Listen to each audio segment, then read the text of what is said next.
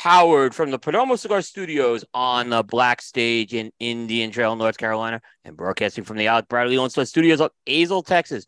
Welcome to Primetime Special Edition 145. Tonight, it's Cigar Coop's 13th anniversary, and we bring back uh, one of our dearest friends for the show, Mr. Matt Booth of Room 101. And as always, the Primetime show is sponsored by Perdomo Cigars. Awarded Nicaraguan Cigar of the Year in 2014 by Cigar Journal, the Perdomo 20th anniversary brand has consistently earned the highest scores in the industry and it's top seller in humidors around the world. The Perdomo 20th anniversary blend requires tobacco has been carefully hand selected and well aged for a minimum of eight years. Perdomo 20th anniversary is offered in three distinct wrappers a smooth, creamy Ecuadorian Connecticut, a rich, earthy Cuban seed Nicaraguan sun grown, and a dark, oily Cuban seed Nicaraguan Maduro. Combine these beautifully bourbon barrel aged wrappers with thick, high priming binder and fillet tobaccos gives each blend a balanced complexity with layers of rich flavors and smooth, elegant aromas. Perdomo Cigars is a family owned and operated company headquartered in Miami, Florida, with manufacturing and, agricultural facilities in Esteli, Nicaragua. Perdomo's highly acclaimed cigar brands include the Perdomo Double Aged 12 year vintage, Perdomo 20th anniversary, Perdomo Reserve 10th anniversary line, Perdomo Habano Bourbon Barrel Aged, Perdomo 23, Perdomo Inmenso 70, and many more. For great tasting notes and pairing information, check out the Perdomo website at www.perdomocigars.com. And of course, we want to mention JRE Tobacco. The authentic Corojo leaf is one of the most robust and flavorful tobacco leaves out there. During the golden age of cigars in Cuba, the leaf of choice to make some of the world's greatest cigars. Because it is one of the most challenging ones to cultivate, it fell out of favor by the 1990s. In the Jamastran Valley in Honduras, Julio Eiroa took on the challenge of growing Corojo from the original seeds. And in 2000, he successfully reintroduced authentic Corojo back to the market. With over 50 years' experience in the tobacco business, from growing and curing tobacco to cigar production, the JRE Tobacco Farm has been able to continue to deliver products to market with authentic Corojo. Now JRE Tobacco, Junis and Justo bring their very own brand to market, each contain the authentic Corojo leaf. Aladino is available in a wide variety of blends, including the latest release, Aladino's first limited edition, the Aladino Limited Edition each represent the golden age cigars from 1947 to 1961. They're available at your local retailer. Be sure to ask for JRE Tobacco, a legacy that is tasted in every drawer. And of course, we want to mention Tabacalera USA, makers of iconic brands such as Montecristo, Romeo Julieta, H. Upmann, and Aging Room cigars. Tabacalera USA, great things are happening here. And of course, we want to mention our friends at Drew Estate. Dark, bold, and unapologetic, Blackened Cigars M81 by Drew Estate is an intense journey into the uncharted, deepest, and darkest and heaviest depths of Maduro tobacco. This is a masterpiece collaboration between Metallica's James Hetfield, Sweet Amber Distilling's Rob Dietrich, and Drew Estate's Jonathan Drew. The All Maduro Blackened Cigars M81 by Drew Estate is rich and powerful, but beautifully balanced, often tantalizing notes of leather, chocolate, and espresso that's perfect for both life celebrations and times of reflection. You can find them at your Drew Diplomat retailer.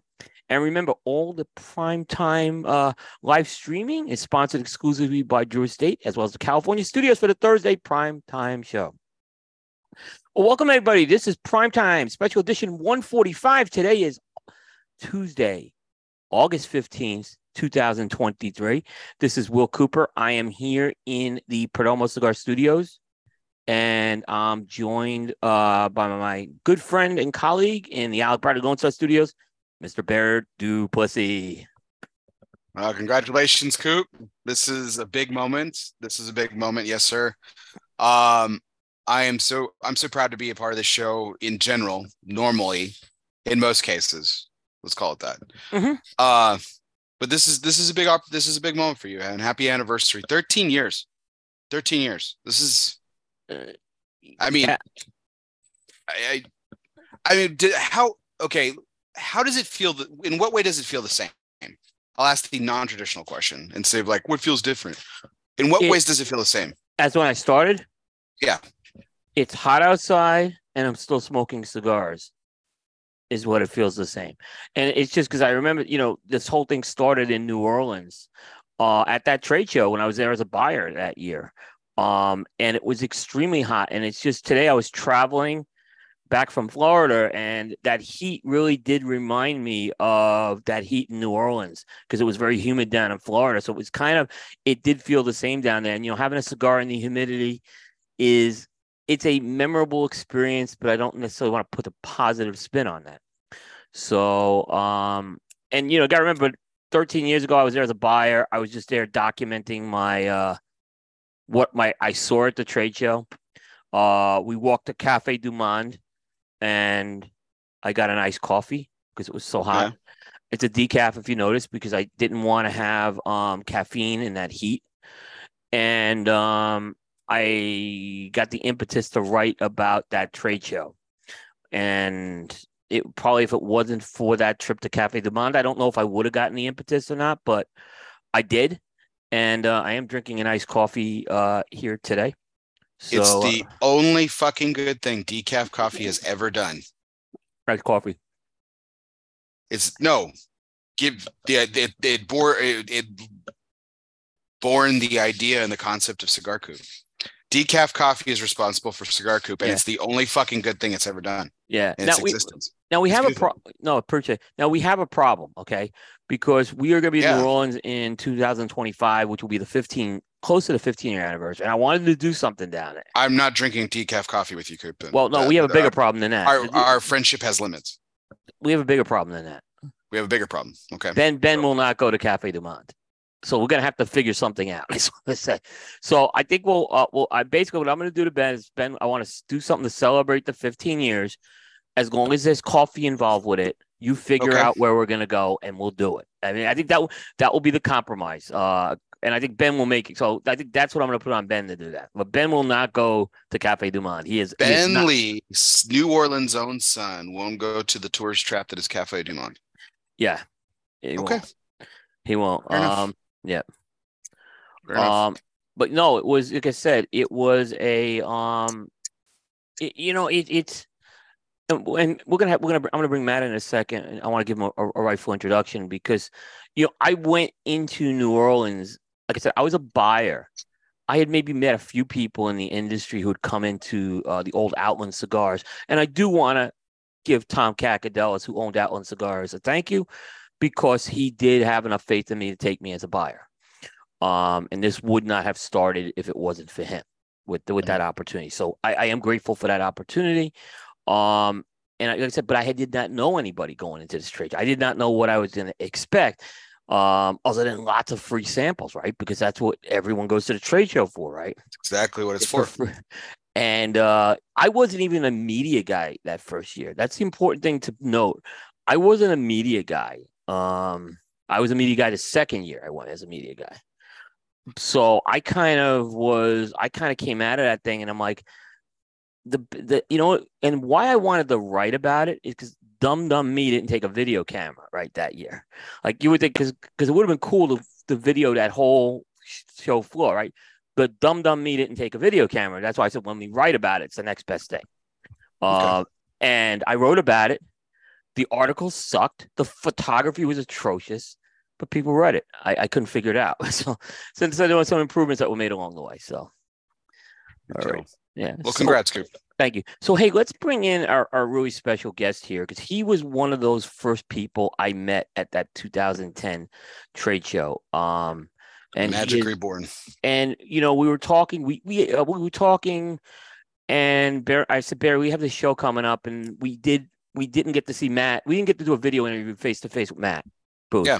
So I said, let's invite him for this show, and Matt, we we we Zoom, we did a Zoom with Matt, kind of doing all the trade show stuff. But as far as this night, we said, uh, I think Matt is really the guy that needs to be on here. So, uh, Yeah. without further ado, let me introduce uh, Matt Booth of Room 101 to the Primetime Special Edition show. Matt, welcome to Primetime once again.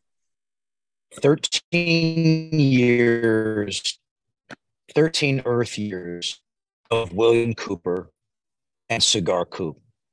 I couldn't be more elated to be invited to share this moment with you and Bear.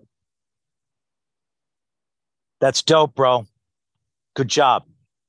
This My son Matt, is digging rocks out of the backyard. It's very I- important. I- yeah, no. Huh. You know, I'm gonna pull But- this picture up, Matt. But this was- you, There was me and you at that first trade show. Look at that. oh my God. So, That's the you- suit that I took to my dry cleaner with blood all over it So at so one point. I had more hair. It's- it and was Matt Vegas, had, and Matt had less hair. It's true.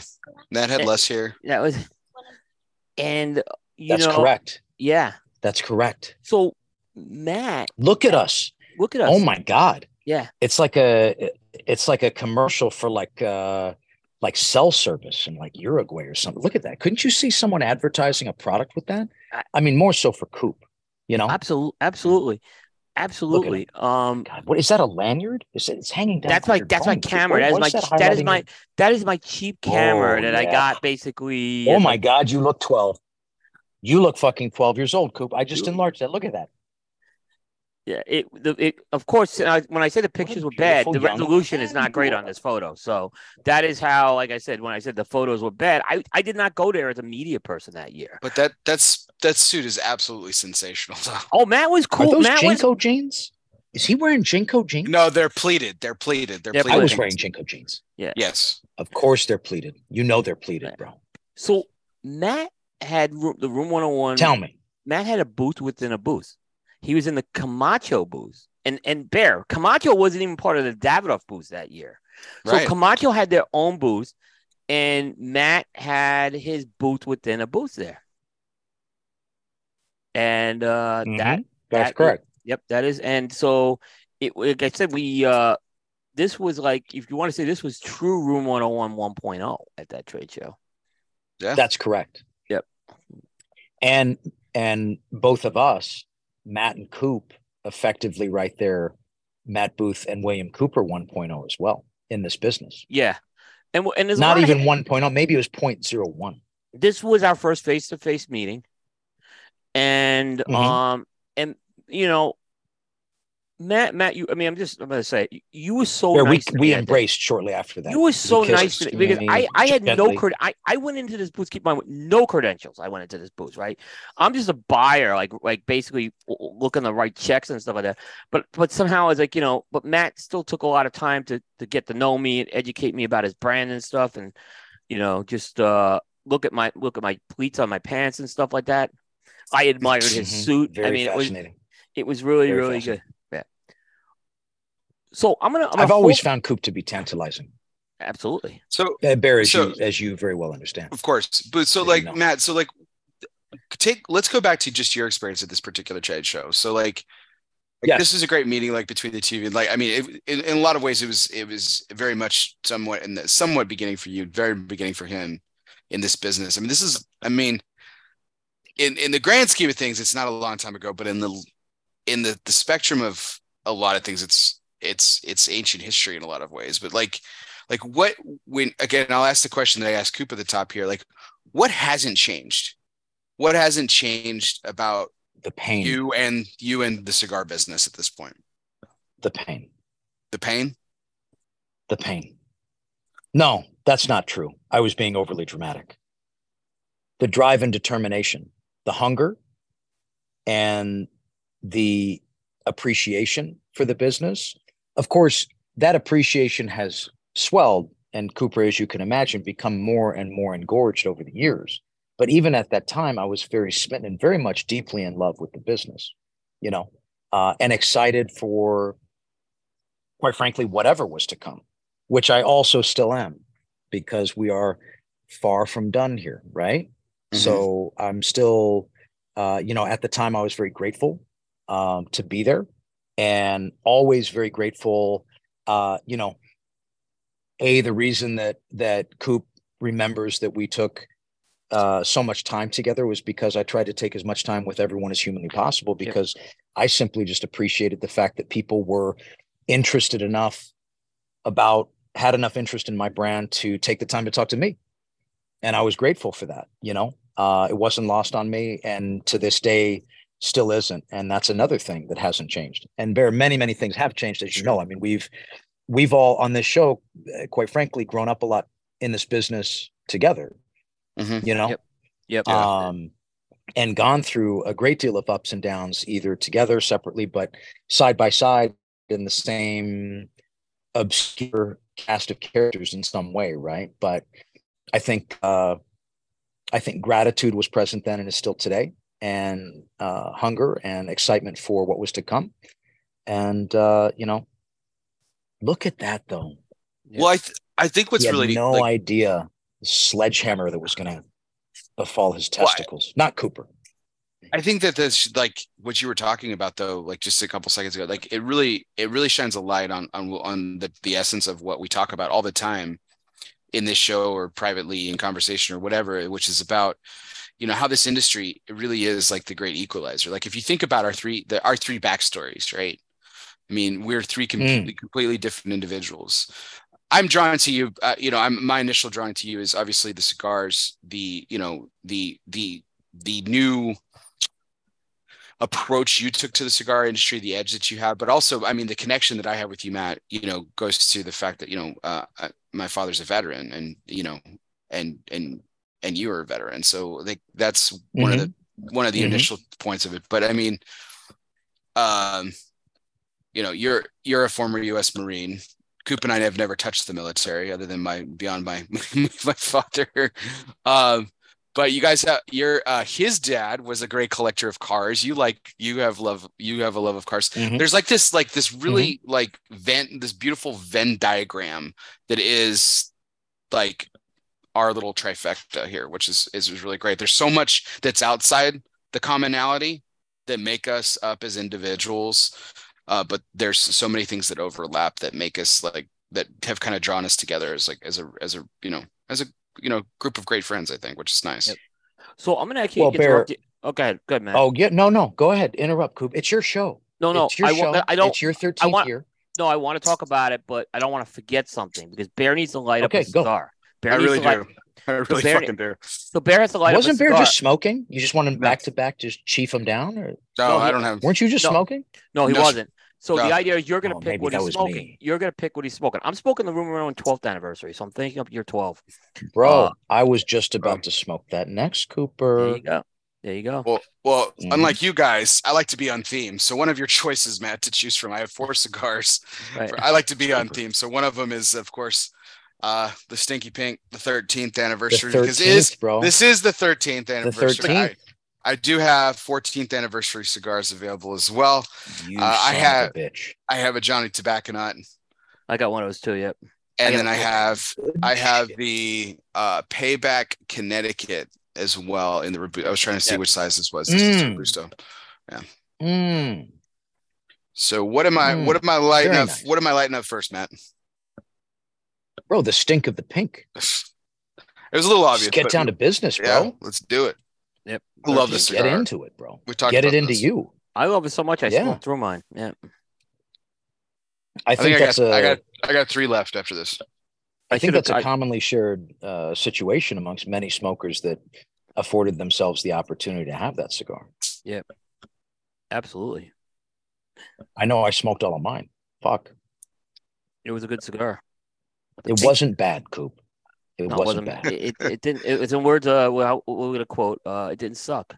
It didn't suck. It didn't suck.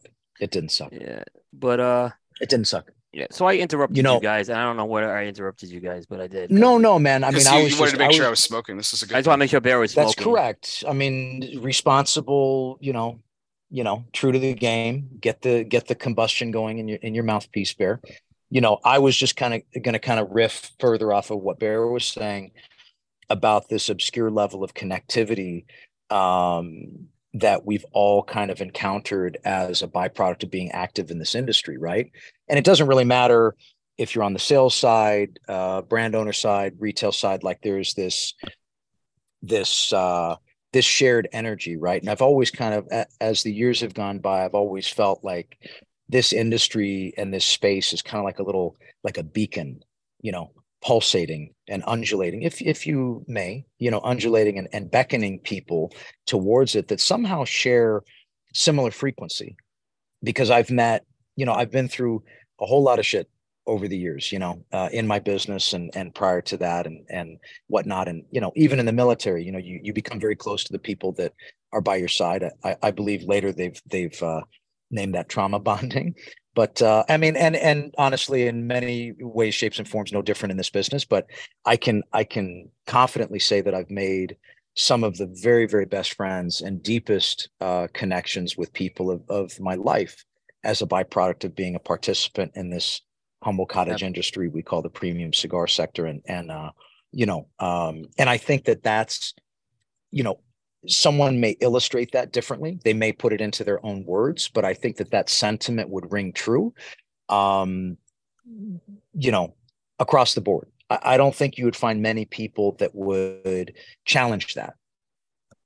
Uh, you know, as as one of the one of the the the finest benefits of being a participant in this business in this world you know and yeah. that's ultimately one of the things that le- led me to falling deeply in love with this was you know we all like cigars man that's why we're here mm. you know but the community and the culture is what i fell very deeply in love with and then you know so much respect and adoration for the the product and the uh uh the legacy of of the product and the and and just being able to develop what was ultimately meant to be my my tribute to cigars in brand form which is room 101 it's kind of how i express my love to cigars right? And and to our our people. Matt there's a there's a question i've wanted to ask you for uh, you know I, I, I don't I don't know why uh, we've had so many great conversations, but it, yeah why why do we have unasked questions Barry? Yeah. i know i know you figured but maybe it's because i i can i have an unending supply of questions but i have had the, this one in the till for a while possible um tell me you've got one in stock there's a so there's a different type of consumption from the the the, the two main businesses obviously you have the uh the spirit piece too but like i want to focus on jewelry and cigars Shit, for, yeah. for uh for for this perspective like that's two types of consumable goods. There's got to be a sense of there's obviously a sense of pride when you see someone wearing a piece of jewelry that you designed. And and likewise 100%. a very a sense of pride when you see someone smoking a cigar that you blended or created. And 100%. 101% bear. what is a more lingering effect on you. Sharing a cigar with somebody or presenting that custom piece to somebody that you've designed something for. You know man i don't know that it's fair to run a direct comparison because both they're, they're are, too different? They're they're different. They're they're both very these you're both describing you're describing two things that are that carry very powerful significance and that resonate very deeply with me um, yeah, when someone, you know, when I deliver a, a custom piece that I've built collaborative collaboratively with a client, and they put that on for the first time, and they, uh, you know, they realize that piece on their body, um, I feel proud. I feel proud, and I, I'd love to see them absorb it and and get comfortable with it, you know, and and them begin to enjoy it physically as I've enjoyed making it for them uh, through the process, you know. Um, and to share a cigar, I mean, look, man, if you want to get very deep into the into the guts here, Bear, which I know you do, you're, you know, the media and you're asking. I mean, I I've never questioned for a second, you know, after I became familiar and aware of the level of connectivity that sharing uh, a cigar with another human being provided, you know, there was never a question in my mind why the peace pipe contained tobacco. You know, why these why these rituals right. involved the the sitting and the uh, absorbing of the moment via this conduit of smoking tobacco. It's like you know, uh, like a a line of electricity to the soul in some weird way, right? Um, and so, same but different, Bear. Right. That is my answer. Deeply impact, deep impact. Yeah. You know, t- spiritual level, but I'd say very different. How's that for an answer? It's beautiful. Oh, I, I, I can't imagine. I, I, smoke it. There you go. I can't imagine the experience for San. That's why I think it's, it's why it's I think it's why I wanted to ask it. You know, it's just it's that's something that I've had the opportunity to. I've I've I've enjoyed smoking cigars with you, and I've I've enjoyed that experience so much. And I know that you know, like we had the opportunity to sit down with Jon Huber at mm-hmm. PCA, and he, he, was he was wearing a, a recent piece that you had made for him, and it caught yeah, my attention. And I like I was saying it out loud as he was about to say it, as he said it. He beat me to it though. He, Yep. said, he, he said that you made it, and I was like, I, I was about to say that. God damn it! Um, and uh, but I, I was instantly recognizable, and um, what I what I've noticed about a lot of the people that have have, have jewelry of yours is they they they wear they wear it with such such pride and such like to your point to like deep connectivity to it which is i mean whether uh, you know not knowing that not necessarily knowing the depth of their personal relationship with you matt but like i think that that i think that the the love and dedication that you've put into all of your you know all of your vocations like really you know i think it it, it obviously shines is was is the point i was trying to make so I'm honored, man. You know what's cool about that piece? And these things happen j- just like many of the directions I take with the marketing and the dress of our cigars. And, you know, I, I could go down the wormhole here, but that piece specifically, if we wanted to hyper focus for a second, that piece was an evolved design from Musa. The scaling and proportion was different than something I would have made five to 10 years ago, right? It was Mhm. a little more sleek yet still bold. And and it and by the way, it fits uh, Mr. Huber's flangey very, very finely, I might add. It was actually, dare I say, you know, as close to perfect as you could get for him. And that cigar, right, is also an evolution for him in his journey and his business. you know, the cigars he's yeah. making today are not the cigars that he was participating in making 10 years ago and so on and so forth, right?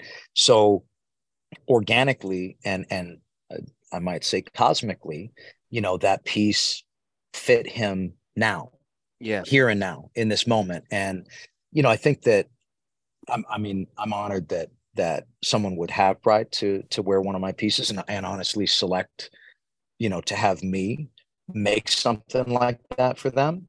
You know the the thing that is i've always fancied about pieces like that is like so that was to commemorate a product release for him. That's like a, a tent peg in the sand of time cosmically for him too like Mhm. he got that he commissioned me to make that. I made it for him. He wore it at the show when they launched that product. And uh and that piece although mr huber if you're listening you take immaculate care of yourself. I'm i'm you know i admire the self-care and you know probably a very very low carb diet at this point clearly. Um he could probably be like you know modeling you know some some undergarments for abercrombie at this point you know uh with his sculpture you know that is his his living carcass but that even with that level of self-care you know that piece will outlive him physically know Yeah, yeah, no. I think that's what's uh I, I think that's what was, you know, to your point was like really poetic about it is it captured it captured a moment in in, in his personal history as as well as his Mhm. company's history too, Yeah. you know. yeah So Yeah, man. And a lot of that wasn't planned. He said, Hey, here's the logo. Can you make me a piece for this new project? And a lot of that emotion came through in the final design. I mean, I'm not going to say thoughtlessly because everything is thought out, but it wasn't like I sat down and said, I have to scale and proportion this piece so that it's bold yet it's reflective of this period of Jon Huber's life. It's just kind of like certain things like this, because I've known him longer than I've actually been in this business it just comes naturally in the process. Oh absolutely. Yep. Sorry, Coop. We went. We I mean, went what the down, fuck uh, do I we- know? We, we went down. We went down some uh, philosophical road here. We're just enjoying. We're in. We're basking in the glow of your 13th anniversary. No, here. no, this is good. Yeah, I wanted to, you, you know, this is kind of good. This is, in in fact, what I was going to ask is kind of along these lines. It's kind of good. it's kind of so- good. Yeah, We're, we're going to go. That- we're, we're gonna have decent. t- t-shirts made, Matt. We're Yeah. kind of good. It's moderate. It's kind of good. It's kind of good. Did you like when you came out with your? And we're going to talk about s- some of your cigars along the way. But Yeah. when you came out with that first cigar, did you envision that like, thir 14 years later? I mean, you've got to have over 100 blends you've released into the market and a lot of small batches. Did you ever envision it was going to be that? Or did you just always envision I'm going to have one or two cigars and, you know, hey, that's going to be my lifestyle brand? Because I see a lot of people, they do a lifestyle brand, they're, they're happy doing one cigar, maybe two cigars, that's it. But you've, I mean, I, I got to, it has to be over 100 blends you've done. You've done a lot of small batch stuff. That's why. Oh yeah, man. And I mean, that's actually a really good question, man, because I remember starting out, I remember feeling, you know, that I, I was I was dead set on having a premium cigar as a component or a pillar of uh, the offerings in my lifestyle collection, Right. right? Yeah. My my brand, you know. Um, I vividly remember. Okay, so I vividly remember standing in uh, uh, Mike and Cody Hicks, Nashville, Tennessee, and they had a, you know, the selection of what Room 101 cigars was at that time, and we were in store to do a promotion for them and meet the consumers and all that.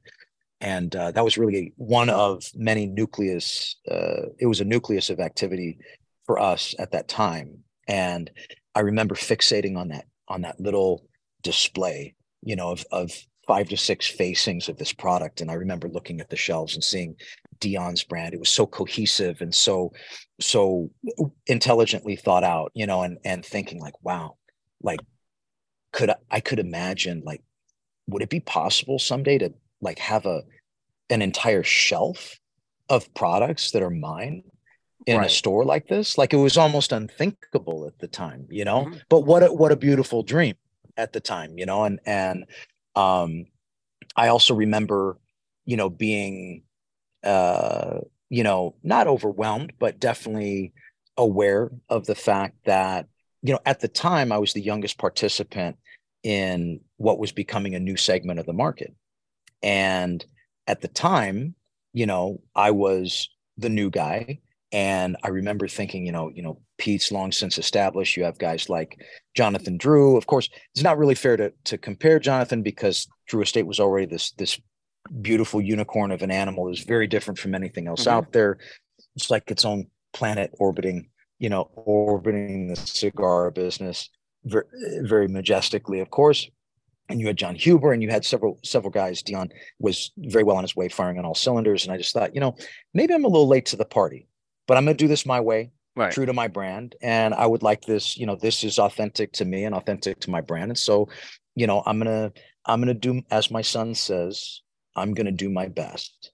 And you know years later uh, and quite frankly not too many years later if i was to stop and take a look back over my shoulder uh, i was no long not only no longer not the new guy but there are many many people behind me you know and that's when i started to realize like hey I was part of a cast of characters that was literally carving out a new segment of this market. Yep. With a new style and a new direction. And I was uh, an active and authentic participant in that cast. Yep but I mean that then there you go. I mean that goes to like that goes to the point we've brought up this several times. I, I go back to this. I I I think one of the great Kodak moments, snapshots in our industry's history Mm. is that cigar press cover that you were on. And like to your point, like you were It was mentioning cool, right? people. Right, exactly. So you mentioned like all these people, and you're like, oh, am I late to the party? And a couple short years later, you're actually at the cool kids table. Um, and and not and not not as a guest, Matt, like that you're you're a part of that club. You're a part of that fraternity, that that uh, you know, that that segment of of cigar history belongs to the group of you in a in in a in a, in a large way. So, and that's that that's yours, and no one can ever take it away from you guys, which is it's it's beautiful, you know. I was at that photo shoot fully geeked. I was literally involved in a photo shoot with these guys that I had become friends with uh, as a byproduct of being active in the business. But I was also a fan of all of theirs, you know, and and you know I was a party to that, you know, and uh, that's also never lost on me, you know.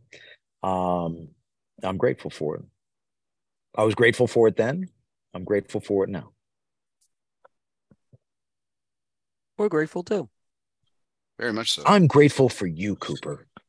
Absolutely. Pleated pants, no shoes. You know, Look, why don't you why don't you why don't you kick your feet up? Why don't you I did- put I one of your feet did. up on the Uh, why don't you put one of your feet the, up the, on the go- why don't the you goal? The goal. I can't actually you- with the why backdrop. don't I you can't. show uh it's my birthday yesterday. There are a lot of feet oh, pics the, dude, the black why socks. you why don't you peel that uh peel that sock off real quick? Let's see. There's we're not. We're not. there's. No, we're not doing it. no, no. Yeah. we- yeah, No, even we've Bear just, uh, says no. Listen, You don't want to see that, man. I've been there. listen, Like, listen. It's like you know, like Al. a half hour There's a reason why people didn't want to see Al Bundy's feet. You know, it's, I I noticed. peeped Pe- I know. Look, I noticed people with foot fetishes, Matt, and I know you're probably one of those guys. My feet are not gonna make make. Uh, Just sense. bask in the glory that Coop still makes gold toe socks look legendary. That's what I'm going to go with. Yeah. No, it's all. It's very presumptuous, Yeah. by the way. He thinks Yeah. that I'm into that. I just asked you to show me a little something. It doesn't mean I'm into it. You know. No, you're into it. Uh-huh. You're Huh? into it. You're into it. You're into it. Come on. You're in- uh, Matt, Well, fucking A. tell me, tell me, Bear. What's the same for you, Bear? Inquisitor extraordinaire. we had him for a bit. We had him a bit roped in, Bear. It's It's fine. I dude, this this is You had me roped in. At what point was I roped? You had me. Are you saying you had the booth contained? Is that we what had you're you. We had you contained. Matt, Yeah. Matt is under an illusion. It's fine. Just let it roll. Just let him. Just let him have that one. Just let him Is have that what it. you're saying? Yeah, just let him have it. Okay, that's I, cool. got- I, got, I got one. So, Yeah, you, but you won, Cooper. It's your day. I, I think. Well, I think what's really great. We're all so, winners. Matt, so Coop's got actually the, he he's already mentioned one of those like your initial release and everything, and he's got this really segmented really well because I, I think I, Coop. I'm sorry to peel the curtain back a little. Oh, little you're bit, here, good, you're but good. this this is like again he, like he mentioned there's there's hundreds of blends, but he he's kind of captured 13 releases that kind of really have shaped your career. You know, starting from that initial one to you know Okay, basically this okay. year's of, the- There's, of there's the peaks and there's, and there'll be some peaks and valleys in there. I'm curious. And yeah, what we wanted to do is kind of because Matt, I've been on this journey with you. I feel Yeah. like from day one. I think And Bear with has you. too. We Yeah. followed your career, No and there's doubt. been a lot of things that you have done from an innovation standpoint, definitely from a creativity standpoint. And I'm sure there's lessons learned in some cases, and uh, I think there's you know more to be done. So I think it will foster some good discussion. I'm sure you'll put your unique spin on it as well. Hmm. You think now?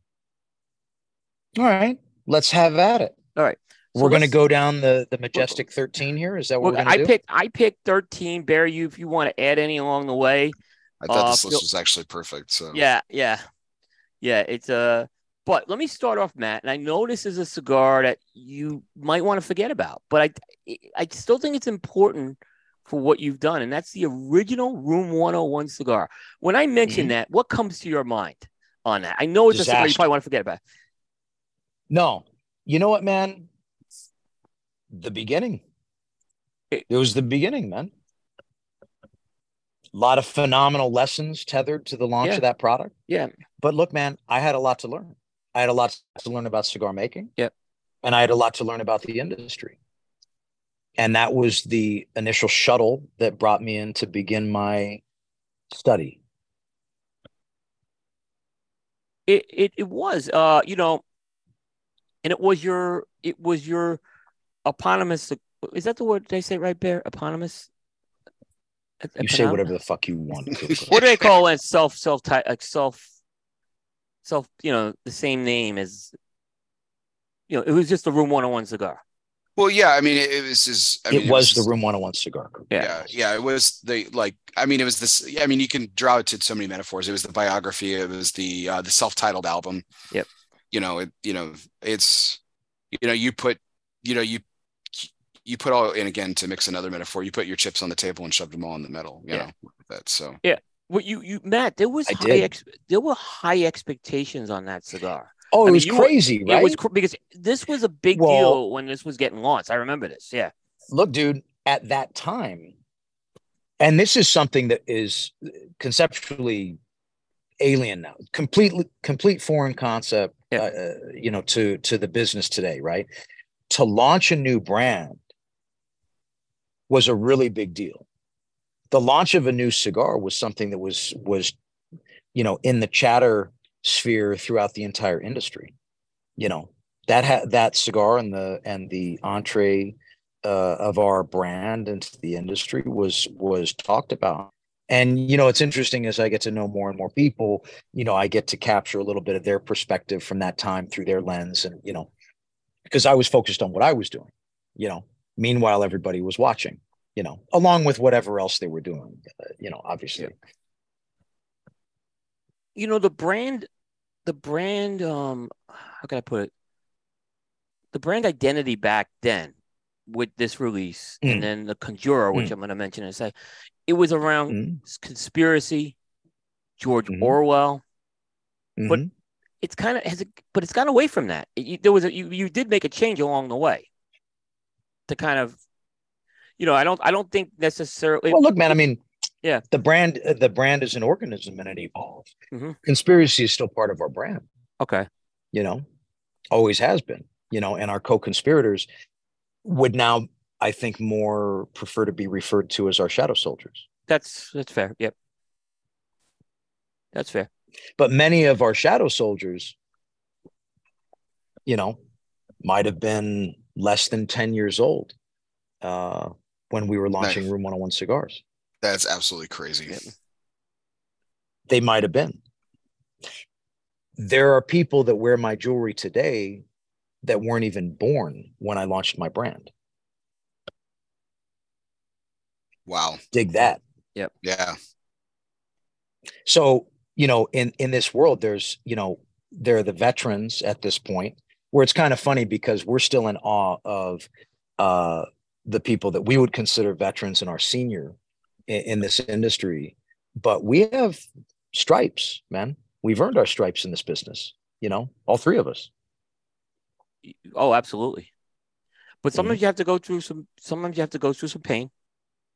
Um, yeah you you came Yeah. back. You came back the following year. with Room One One. The. Conjurer comes out, hmm but I don't think that went as as you wanted it to go either. That second cigar. no man but you know what well i'm not gonna i'm not gonna do any spoiler alerts here because i think i know what's next or at least You you you you're not would gonna. hope yes, I know what's next. there's actually there's. I, I'm gonna throw. I am gonna throw a curveball. There is one before the one you think. I'm gonna talk. Okay. about. Yeah. Well, look, we were learning, right? And I was trying to catch my groove as to how I wanted to authentically represent our brand in this space. Yeah, it was. It was. Uh, These products are building blocks of the brand that is today, right? there was something very important that came out of Contura. That I think. Hmm. What what was it? Tell me. Papi Chulo. Yes. Papa the Papi Papachullo Chulo side saw the light of day during that. That was yep. from That's uh, Cohono. that, yep, yep. Mhm. And that's become like one of your well-known sizes over the years. So yeah, that was where it first made it. I remember, I remember at the trade show you had you had given me one of those, Mhm. uh, and I said, "What is this?" You- And you said, "Papa." I said, "Papadopoulos." I you said Papi Chulo. I was like, But topless. Jesus Christ. Coop. Yeah. Papadopoulos is cool. Whatever you want to Yeah. call it. So, so you know, like I said, maybe it didn't go the way you wanted it, but you know, again, there's things that you were able to take from that, and then I think we're going to get into the part where things opened up for you. Mhm, mhm, mhm. Right. Okay. So I, so I said there's a, thir- a a cigar before the one I think we're all the elephant in the room, and it came out the same year as uh these. So I'll say, but it's the one that got overshadowed. But I when I had this, this was the one, and it was Room 101 Connecticut. That Room 101 Connecticut to me was, wow, this is you were using the Davidoff wrapper that you that to me. And Bear, I know you have an affinity for that cigar as well Oh yeah, absolutely. Yeah. I still have some. So that's even if you didn't come out with the next one, which is Namakubi, I think you would have still been fine because that that one we were I was in love with that Connecticut when it came out that year. that Connecticut is a good cigar. It was a very good cigar. yeah, it was Mhm. outstanding. It was outstanding. Yeah. And a lot of us, yeah, No, go ahead. A lot of you. a lot of us said Matt needs a hit out of this trade show. I mean that that was because Connecticut and Namakubi came out the same year, and a lot of us saying Matt needs a hit cigar. I mean, because we we want Matt to have a hit cigar. Um, This is interesting that you say that, Coop, because at that stage, I had been through enough. I think that a decent amount of folks had to understand that no matter the level of adversity, no matter how many times I was going to get the door slammed in my face, that I was here to stay Right. and I was making a stand with our brand in this industry. Yep. But we needed a cigar. I don't think we needed a cigar that was a hit as much as we needed a cigar with enough action surrounding it that matched up to the level of personal relationships that I Well, had I- built in the business. what I think this year represented, Matt, was that the you know not uh, I'll steal the line from Heat. I'll go ahead and fucking do it. Yeah. The action meets the juice at this point. Yeah. Action meets the juice. Yeah, there you go. And the action met the juice with Namakubi. Yeah. I Mhm. I'll never forget it. You gave me an unbanded Namakubi. I went to the old champagne bar the next morning to smoke it. Mhm. And I said to a bunch of people, I said, Matt's got something here. I said, this is what we, he's got something here. This is something going to be, it was even better than the Connecticut. I was like, this is, this is going to be special for years to come. Oh, Coop. Yeah. You care, bro. I did. I really, I I like, remember, I'm not trying to fast forward, but I remember you making comments about Farce Maduro to me after the trade oh, show. beautiful, and beautiful. kind of similar kind of thought process. And, Mhm. and, uh, you know, we, we all love I that. just appreciate, yeah. We, we, appreciate it. and, and Farce Maduro, I think, was an important one to you. We're gonna we're gonna definitely get to that. Um, because Farce Maduro, I think, was that next that was kind of your next generation at that point you were going to. Mhm. So Mhm. yeah, yeah. But but Namakubi, uh, and the- and that's where you opt. You, you- that's where the brand, I guess, started to evolve, right? Because that's where you went with more of your. You, you tapped into your experiences in Japan, and came up with this this Japanese theme in there. Yes. So aesthetically, I was catching my groove in terms of the way that I wanted to aesthetically represent our products in the space, right? Yep. And on a production side, I had had three and a half ish years of experience getting my sea legs underneath me at a factory level. Um, I was more far more capable to participate in the blending process than I was in the beginning. And part of the realization of that cigar is I took, I had been working on that cigar for some fucking time, man. Right. And I was very confident in it. I I I personally loved it, but I said, you know what, man, I'm not gonna, I'm not gonna make this decision individually. I'm gonna bring some of my closer friends that I've made in the business to come make this decision with me. And I took a small group of guys uh, to Honduras to the factory with me, and we sat and we went through the process and we smoked that cigar, and I got the sign off from those guys, and that's really what cemented the fact that that was going to be Namakubi. Matty Cupcakes was there, our boy. Matt from Burns and Chattanooga. There were several very, very, I mean, guys that were very, very close to me at the time. I Were all those guys. I remember those guys. Yeah, the old Yeah, Chattanooga. Those were th- that was my inner circle at the time. You know, yeah, yeah. And it was So- a run. Yeah, they participated. It was it was a group effort, and I got the nod from all those guys unanimously. And I said, "Fuck it, this is it. I'm on the right track. Let's go." So you knew, you knew, you you you had a lot more confidence going into this trade show. With hey, you know, like anything in the past, you know, this was going to be it. You know, it's funny. Tom Lazuka's in in the ch- in the chat. He said he sold the shit out of that original cigar. So That's you- my boy. he did what he had to do. Hi, Tom. Yeah. yeah. Good. Tom was instrumental in the seeding of this brand and market. Absolutely. Yeah. Not only is he a dear friend, Yeah. but he was an early adopter and a believer, and we worked the ever living shit out of his territory. And you know, between him and, and Garrett Calhoun in the southeast, I mean, we really created yeah. uh real foundation for this brand. Yep. Well, that's what we were talking about the at the beginning of the show, man. Like this this the Venn diagram between the three of us, but like the Venn diagram that you know that is this industry because this industry is a lot smaller than people realize. So like you know when I talk to people like outside the industry, like I have two of my dearest friends are huge fans of your cigars, have been from like I've brought them along for the ride, so to speak. Um, but the fact it's you know, I brought one of them to an event that I did with you and Michael's once, and he was just so like it, it was like fanboy's not the right word, but it was just like this very perplexing meeting of two worlds for him because he saw how you and I were were, were friends, you know, Mhm. and he, you know, he's a friend of mine, and we're close, and like you and I were, you know, yucking it up like we do, and and he was just completely like, this guy makes my favorite cigars, and here's one of my best friends, and they're they're friends, and this just this, he was trying to describe it for me later and how it's weird. And and it it's it's got to be because I mean it's it's this interesting thing, but the the same thing exists like we were talking about, like you know Tom just celebrated 10 years of his brands, you know, aside Mhm. what he's done Mhm. and the impact that he's had on the industry in such a, a magnificent way. And Yeah. he was so it. instrumental. He was so instrumental in your 14 years. Yeah. So it's just it it, Yeah. it it it's just really great how the cogs kind of line up. Yeah. No, that's very true. Like to line up some cogs. that's Like to true. line them up. Yeah. Now this next one, Coop, can I talk about this next one? I want you to. I want. up, Yeah, yeah, I want you to do the next. oh yeah, no, go ahead. You want to do the next Okay. three actually? Because I think I know these are all three that are near. and. Okay, s yeah, Yeah, So yeah. okay, so uh, there there was a there was a there was a time and there was a there's a release that I won't go into the story for the umpteenth time about that particular cigar, but there was a cigar that kind of overhyped in my head that ended up taking a long journey with me before I actually appreciated the cigar. It's not one of yours, is the point.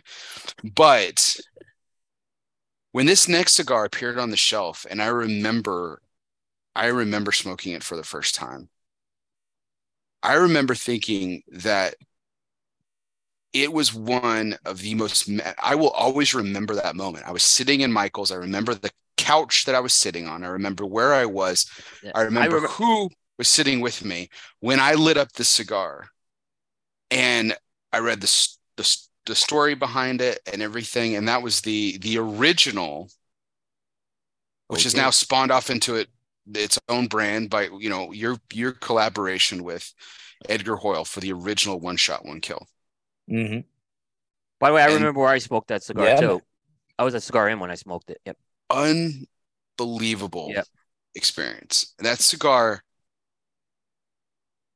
was, and I have a very very dear place in my heart for Namakubi, but that cigar was Oh. so fucking good. like there's And there's That no cigar way to changed describe the game for our brand. It did. It did. The It- way it- that Namakubi did, but on another level. Yeah. it, it became a cigar that when the supplies got exhausted, people like if you got an OSOK, like a room one OSOK, it was like this is the real deal. I remember Bear, you might have actually given me an OSOK, I think I did. at one point. Yes. So it was very it became that type of limited edition where it was so special. And then for many, many years after those things were off the shelves, they were sought after and people and they were still smoking great. That did change the They're game. still for you. sought after. Yeah. Yeah, Oh, Still absolutely. sought after. Absolutely. Well, the, the friend of mine that I was referring to a few minutes ago, Matt, when we were talking about, he found this honey hole of a shop or whatever that had, I guess, had just gotten a hold of a number of boxes, but for whatever reason, just just didn't either didn't move them or it just didn't even have them on the shelf. But he became cool with the owner or whatever, and he would just go in and, and get these cigars. Like it was almost like his own personal layaway plan. like it was great Mhm. and he just and and you know he found this honey hole of it and, and of finding these original OSOKs. It was just and they were st- still so special to him, you know. And it and like you said, they're still so highly thought about, highly regarded, and everything. And like you said, in two different ways, Namakubi was and OSOK forwarded the journey of Room 101, but in the same direction, but along two distinct different paths. I felt too that um Oh, there we go.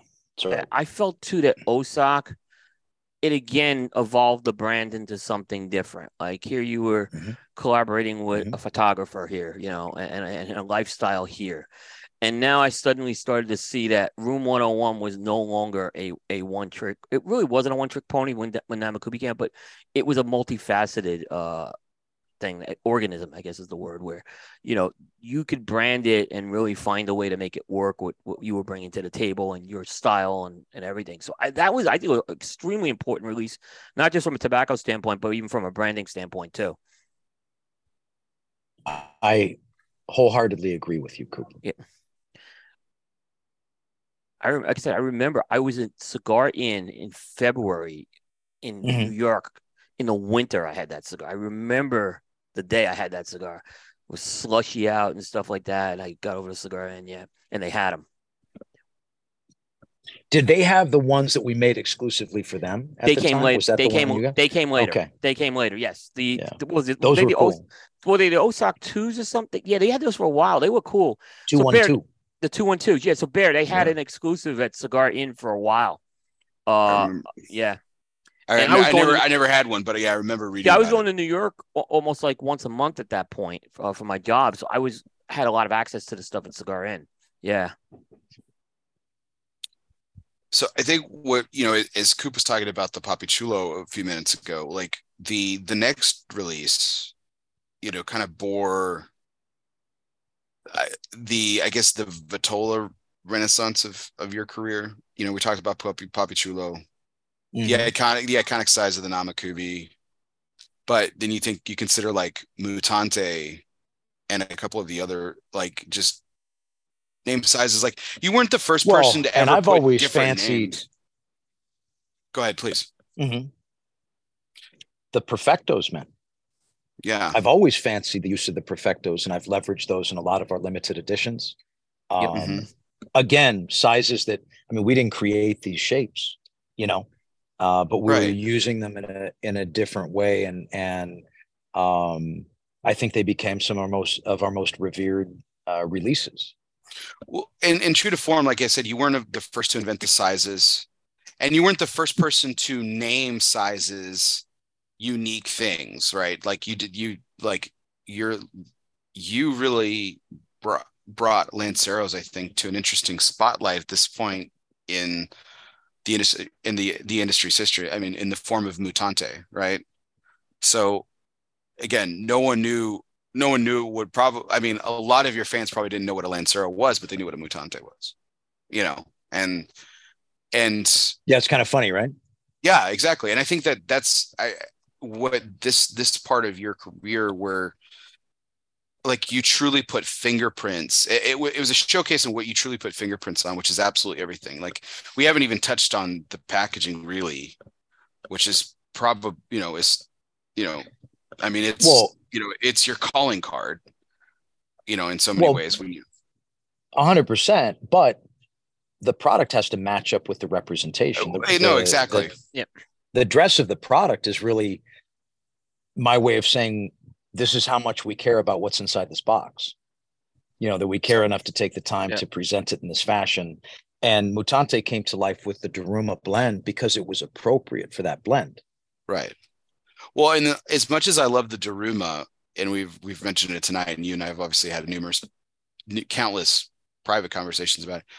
I the Daruma Gold for me is is still like. by far is yeah it's it's still my favorite. It's still my favorite blend that you've ever done, and I like My it in all the sizes, including including the little the sixty gauge one that you know Coop yeah. just The, smiles mon- about the monstro. The, the mon- Monstro. The monstro. Again, that blend performed very pleasantly in that size. it did. It really did. Yeah, Mhm. both the Daruma and the Daruma Gold did. Yeah. Mhm. Mhm. I know Bear has an affinity for that Daruma Gold. I Uh, fucking love that does. cigar. Fucking crack fiend for that shit. They were they were much and they were much more true. They were that was a limited release. I mean, I don't I think I Hmm. don't think you did more than one run of those, did you? Two. Daruma was Gold? it two? Was it two? It, it was act it was active for two to three years. Okay, Yeah. but it, okay, it Yeah. wasn't like yeah. I knew it was a shorter period it had. Mhm.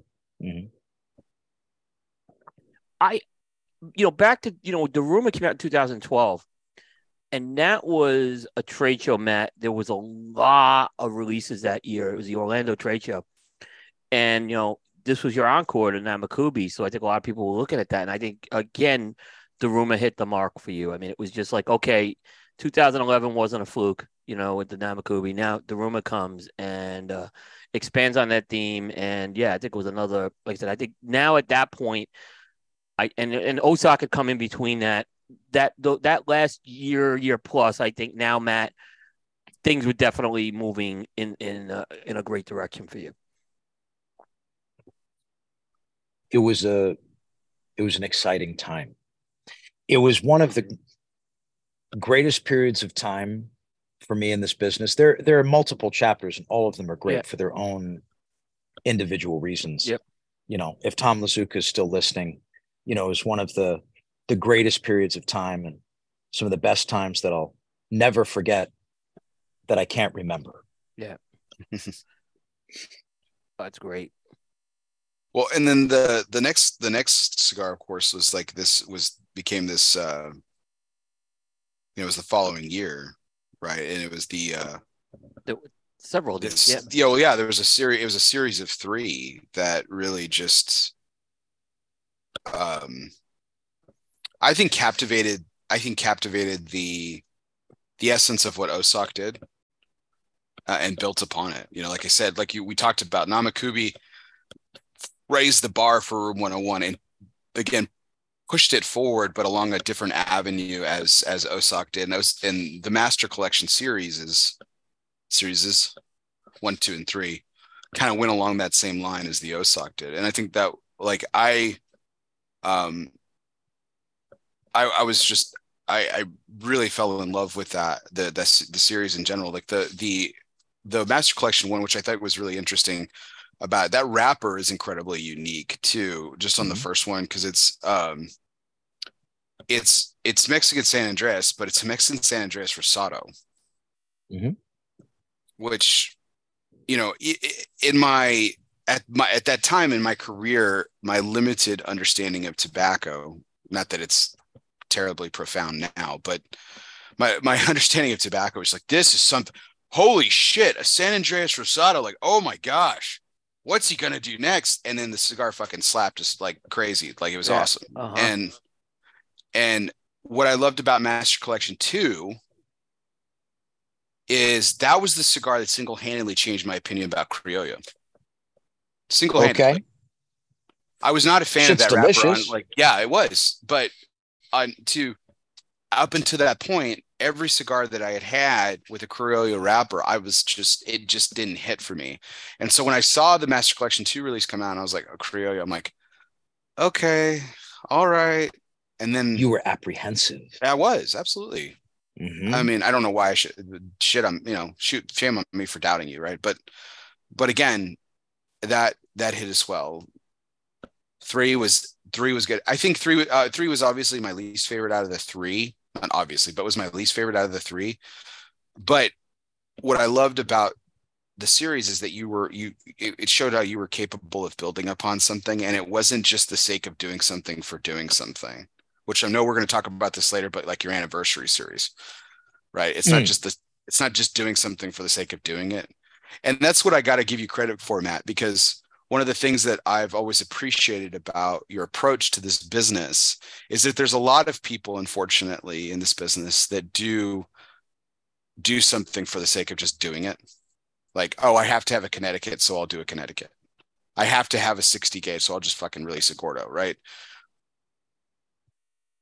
It wasn't like that for you ever in my opinion. Like everything that you built upon had a purpose, a story, a reason, and it propelled it forward. And like again, I've I mean, there have been cigars of yours that I, you know, that haven't been like my favorites, but like I've I've truly enjoyed not only just the journey, but I've truly enjoyed all the cigars along the way.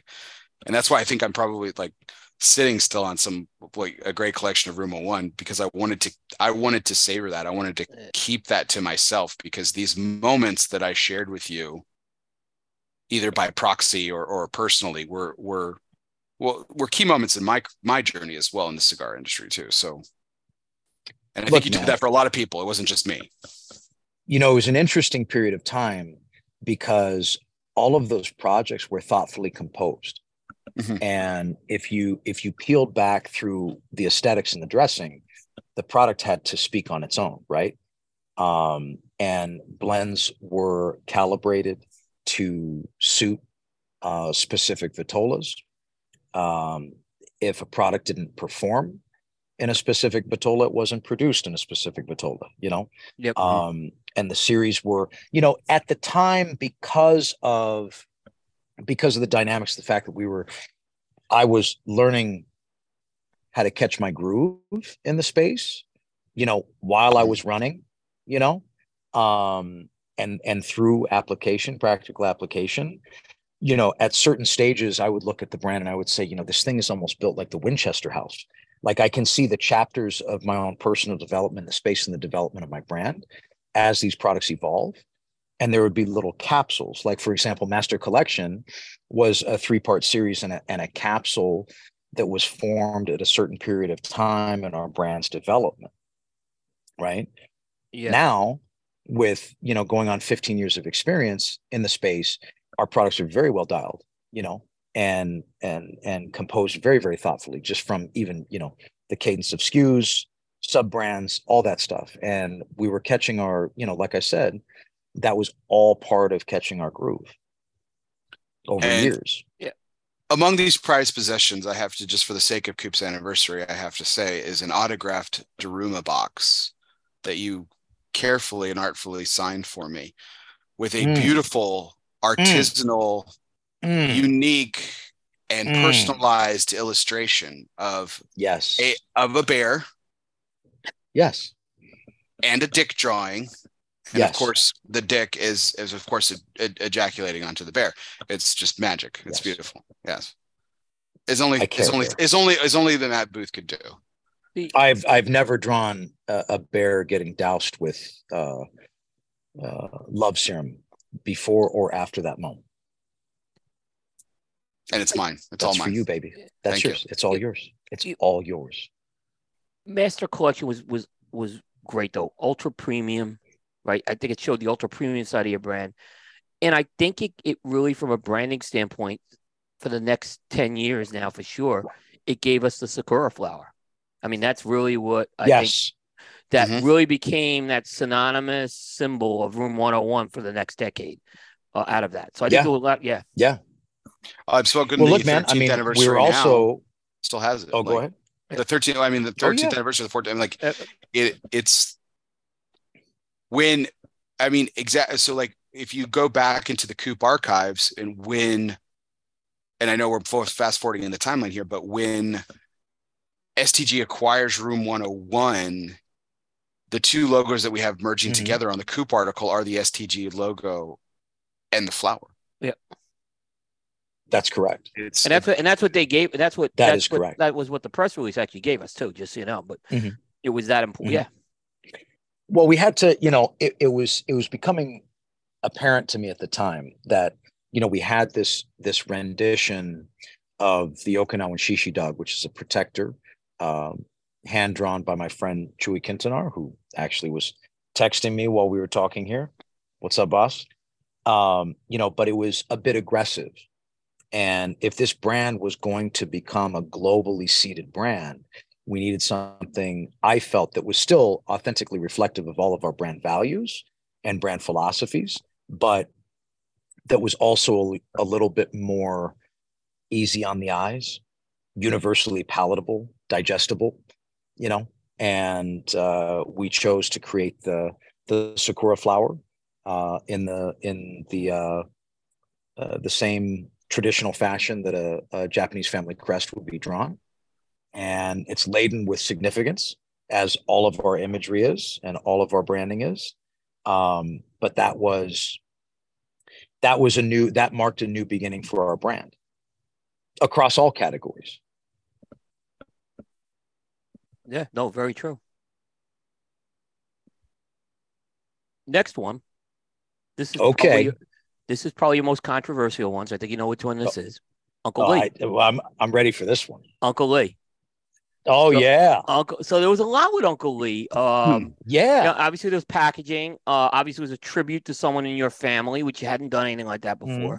Mm, and yes, yes, it yes. was another cigar that I just I saw a lot of people really discover your brand with that cigar. Um, that store my son was starting to work retail at that point, and he I remember people were just coming in like some of the guys who just you know guys who aren't internet smokers or anything were just like they they were just falling for that Uncle Lee and that, but it was a very controversial release too with that packaging. Uh, almost Well- didn't come, almost didn't come, right? well it was oh dear tom Yeah. lazuka's texting me what's he saying Well, he was he was not Uncle Lee wasn't him at that point. He's you're innocent. Um, oh, you know what? I'm gonna have to. I'm gonna have to plug my phone in. So, well, Uncle Lee was never released in its full glory, Right. you know, because of the controversy that was surrounding its its proposed packaging. Right. Um, you know, it was going to be released in a, a beautiful, beautiful cereal box, and and quite frankly, it was. I still think to this day it was our magnum opus of of packaging. You know, um, and it was uh, you know it was it was uh, you know identified as something that was going to be you know the the colorful provocative illustration art was going to be the very undoing of our industry and and give uh, you know the FDA and the the tobacco abolitionists all the ammunition they would ever need to to to destroy our business. So it was decided that it would not be released in in its fully expressive form. You know, so you know it came out in the the box that people actually received was a box that was meant to go inside that cereal box. Yes. It was a wooden box. That's It was- correct. It was a wooden box. Um, yep, which was still very nice. Um, but uh, a very, but a really good cigar. Um, I would guess if if there's right now, because you you know now in the STG world of Room 101, if there's if I put a poll up, I would say that this cigar would probably be the one people would want to see come back in some form. That would be my guess of the well, things that haven't come back. correctly. Yeah. We got some people in the chat that are clamoring for it. Uh, Sean- Sean Miles eh, says it's his They might not have to His favorite. clamor much longer. Justin, just don't screw it up. Their clamoring might be quelled. Yeah. Justin, Just just, don't, don't don't don't let Justin anywhere near don't, the project. don't let it'll be a Justin just keep Justin away from it. Unbelievable. I love you, Fuzz. you know, Justin and I met uh, so, somewhat uh, in a similar fashion, you and I, Cooper, in the very, very beginning of my entree into this business, year one, you know. Um, he was running around the earth uh, representing an independent brand. And uh, as I, I believe the national sales director, uh, at Glue- least Glue that's Rod, the way I, Glue I, Rod, I Glue Rod, uh, yeah. saw him at the time. Yeah. That's correct. That's correct. And uh, you know, um, you know, he's another amazing example of someone. And now, um, you know, phenomenally, I get to work with him uh, at a deeper level. But you know, at the time, you know, we were all running around trying to get the get the work done, right, and becoming friends uh, at the same time. You know, Yeah, yeah, but he's earned his stripes in the business too. absolutely. We kid Justin a Mhm. lot, but um, but yeah, he has done a, a fantastic job in what he's done. I mean, we when we pick on him, and rightfully so, he was trying to imitate you at the trade show this year. I don't know if you caught that in the interview I did. He did he Little- dick little slapped me with grabbing? the microphone. He no, he dick slapped me with the microphone. He dick slapped me with the microphone too. This guy. I mean, he was Yeah. like, he, he thought he was you. I'm like, you know. He's off the booth." rails. He's out of control. I said, you're not that booth. And I Going said, you want to know? junk. I said, you want to know why we pick on you? I said, Unbelievable. uh, and uh, people are coming to. No, uh, no. Actually, Tom Justin is one of my good friends here. Uh, I think, uh, believe me, Justin, Justin, dishes Oof. it back to him. Yeah. No, I love I love uh, uh, Jonathan Herring says that Justin is killing it, and I said, uh, you know, I love how he He, tags he, him. look, look, tags him appropriate, but he got let's it's in fairness, John. He got Jonathan got paid to say that, so I mean, Yeah, you know. yeah, uh, and he's a Braves fan, so uh, we can't hold that against him. All right, so I don't want Matt's phone. I'm not trying to be sensitive to his time. Next no, no, one. man. I'm, I'm getting I'm getting some charge action Okay, going here. Okay, Don't you we, worry. We are we are we are moving down the list though. So this next one, um, I think was it had a chance to be a cult favorite. It became, I think, a cult favorite. Uh, but then it went away for a while, and now it's back. And, and I want to talk Johnny Tobacconaut. Oh, this was- yeah. Now, this to me seemed like this was some conceptual thing you were trying to do here. Like you, there was some concept you were trying to develop. conceptual. Yeah. Because there was a follow up. There was Chief Cool Arrow, I think, which was the next part of that story. I think you were trying to do. Am I wrong that you were trying to do a story here at this point with that? There is a story. Yeah. The story of jo- Johnny Tobacconaut is is ever evolving. Yeah. Yeah. You know. Oh, would you like to hear about it? Yes. Please. Is that what you're saying? Yeah. Would you Would you like to hear about it? I mean, I I don't know. I mean, you know. Okay. Okay. If you So want to talk it. about, if you want to talk about it, you could talk. About. Well, the it. original. I'd like to talk. About I mean, unless you don't want to talk about. I only want Oh, to talk about what you oh, want no, to talk we wanna about. talk- we- we put it on the list. We put it on the bro. Yeah. No, I No, think you, what- you- you'd like to. You'd like to gonna- hear about it. Yeah. We're going to talk about and we we we mentioned this and you everyone can go back to our recap of room 101 for the PCA trade show this year but we talked about the the second iteration of it and how the continued story of Johnny Tobacconaut is is just as important as its as its genesis and that's why we're interested to talk about like its foundation so Yeah, then I want to talk Well, about the reincarnation because we had a lot of thoughts on that one on our show too. So I want to hit Matt with some of those too. So let's talk about the story and Okay. then we'll, we'll give him a thoughts on the on the reincarnation.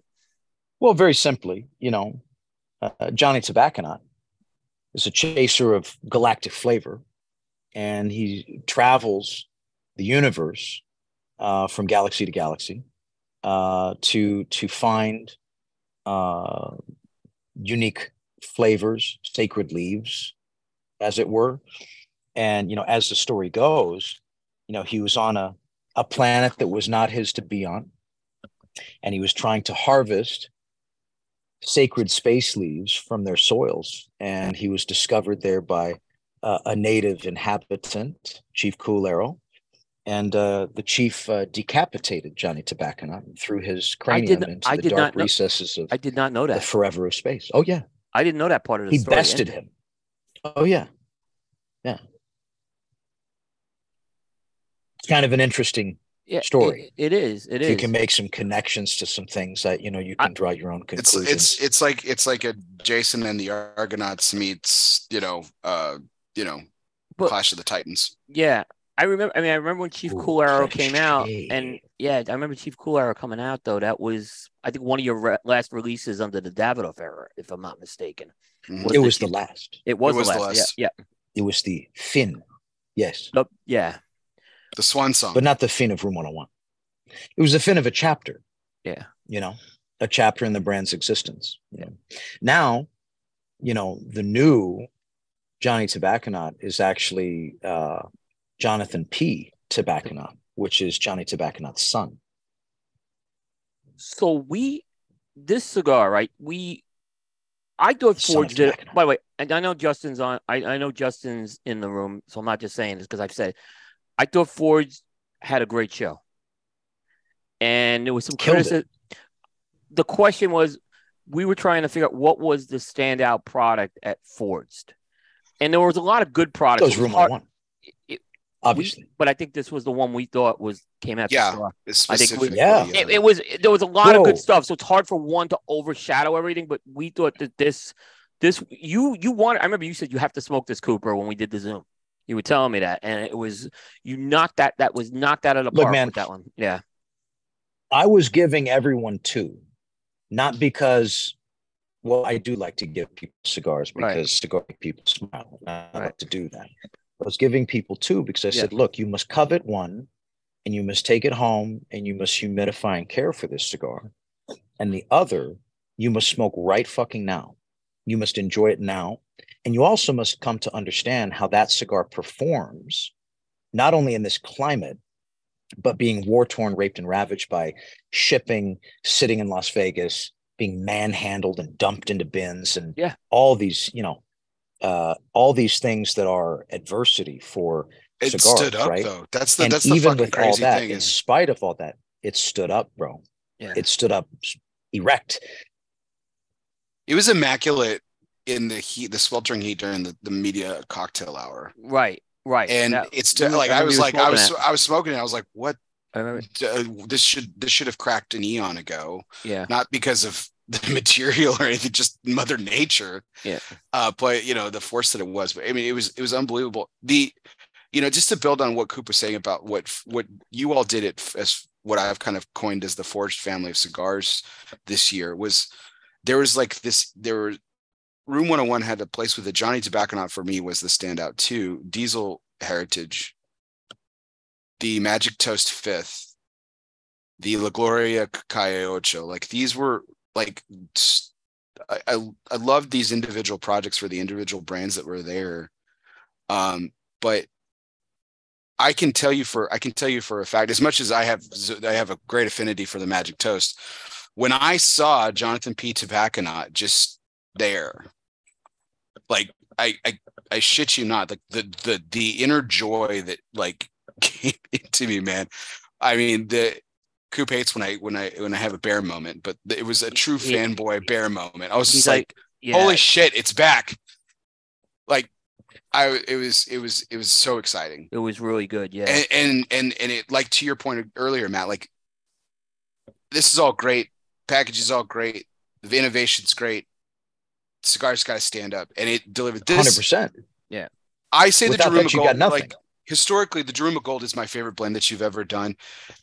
The Johnny Tobacconauts that I have smoked at and since the trade show, I am thoroughly convinced that this is by far your most complex, deepest, Yeah.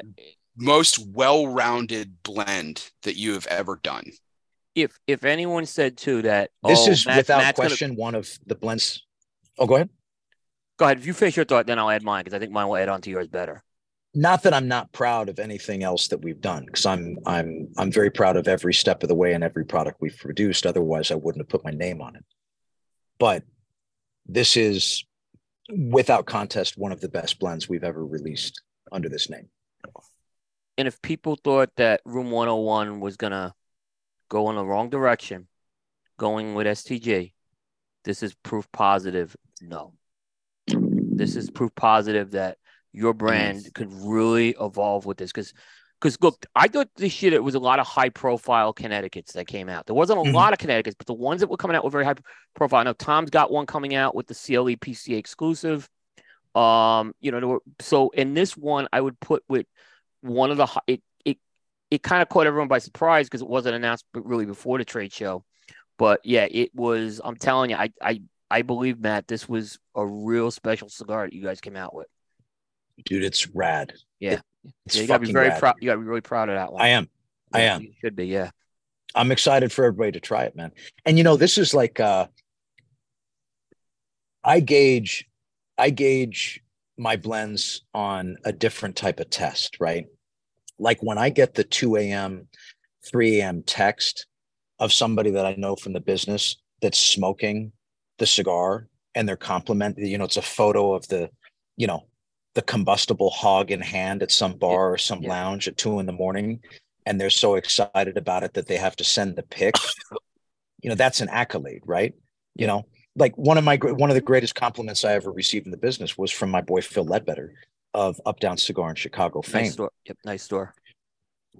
uh, another uh, day one great friend in the business you know i uh, one of the cigars we had made a couple of years back he sent me a text and he said this is actually good and i thought fuck that could be one of the greatest compliments that i've ever received on a cigar blend from a man with a discerning palate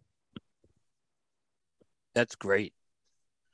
And I and Bear, I believe that this cigar might have made it on our thread This a few actually times of being smoked by people. Yeah. You know, uh, and some of those messages come in at late. We have like an internal coalition thread where I think Mhm. we just post pictures of what we're smoking, and I know Bear put this one up, and then I smoked it when we did the Zoom, and I was like, wow! I said everything that you said, everything that Bear said. I'm like, this is absolutely living up to what what um you guys build it to be.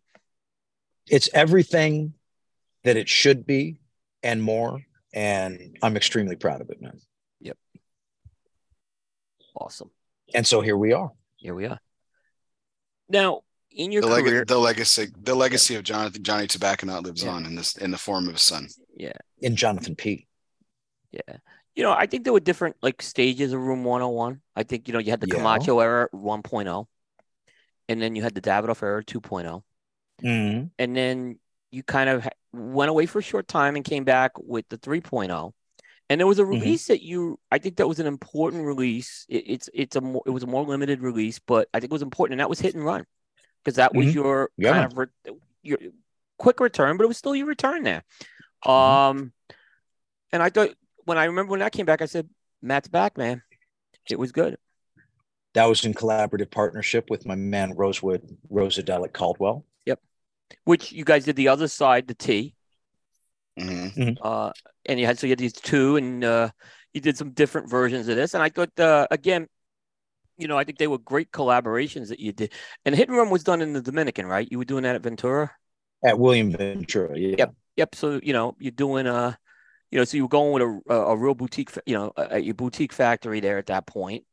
Um, but yeah, it was. Uh, I I I remember where I smoked that cigar. I Well, was on it. I was in the heat in Las Vegas when I had that one too. Well, and it's kind of funny to think about that. Like, even it's still a boutique factory, right? But the name William Ventura now holds is such held in high esteem and regard Yep. to where eh, you know where it at, where it's at in this point in history. But at that time, Well, it always has been. well, you knew. yeah, well, if you knew, but that's the point. None of us knew, and that's that's what makes Hit and Run so special. Is I think it, in a lot of ways, and this isn't to take away from anything from Henderson and his amazing family. Like you said, if you knew, you knew.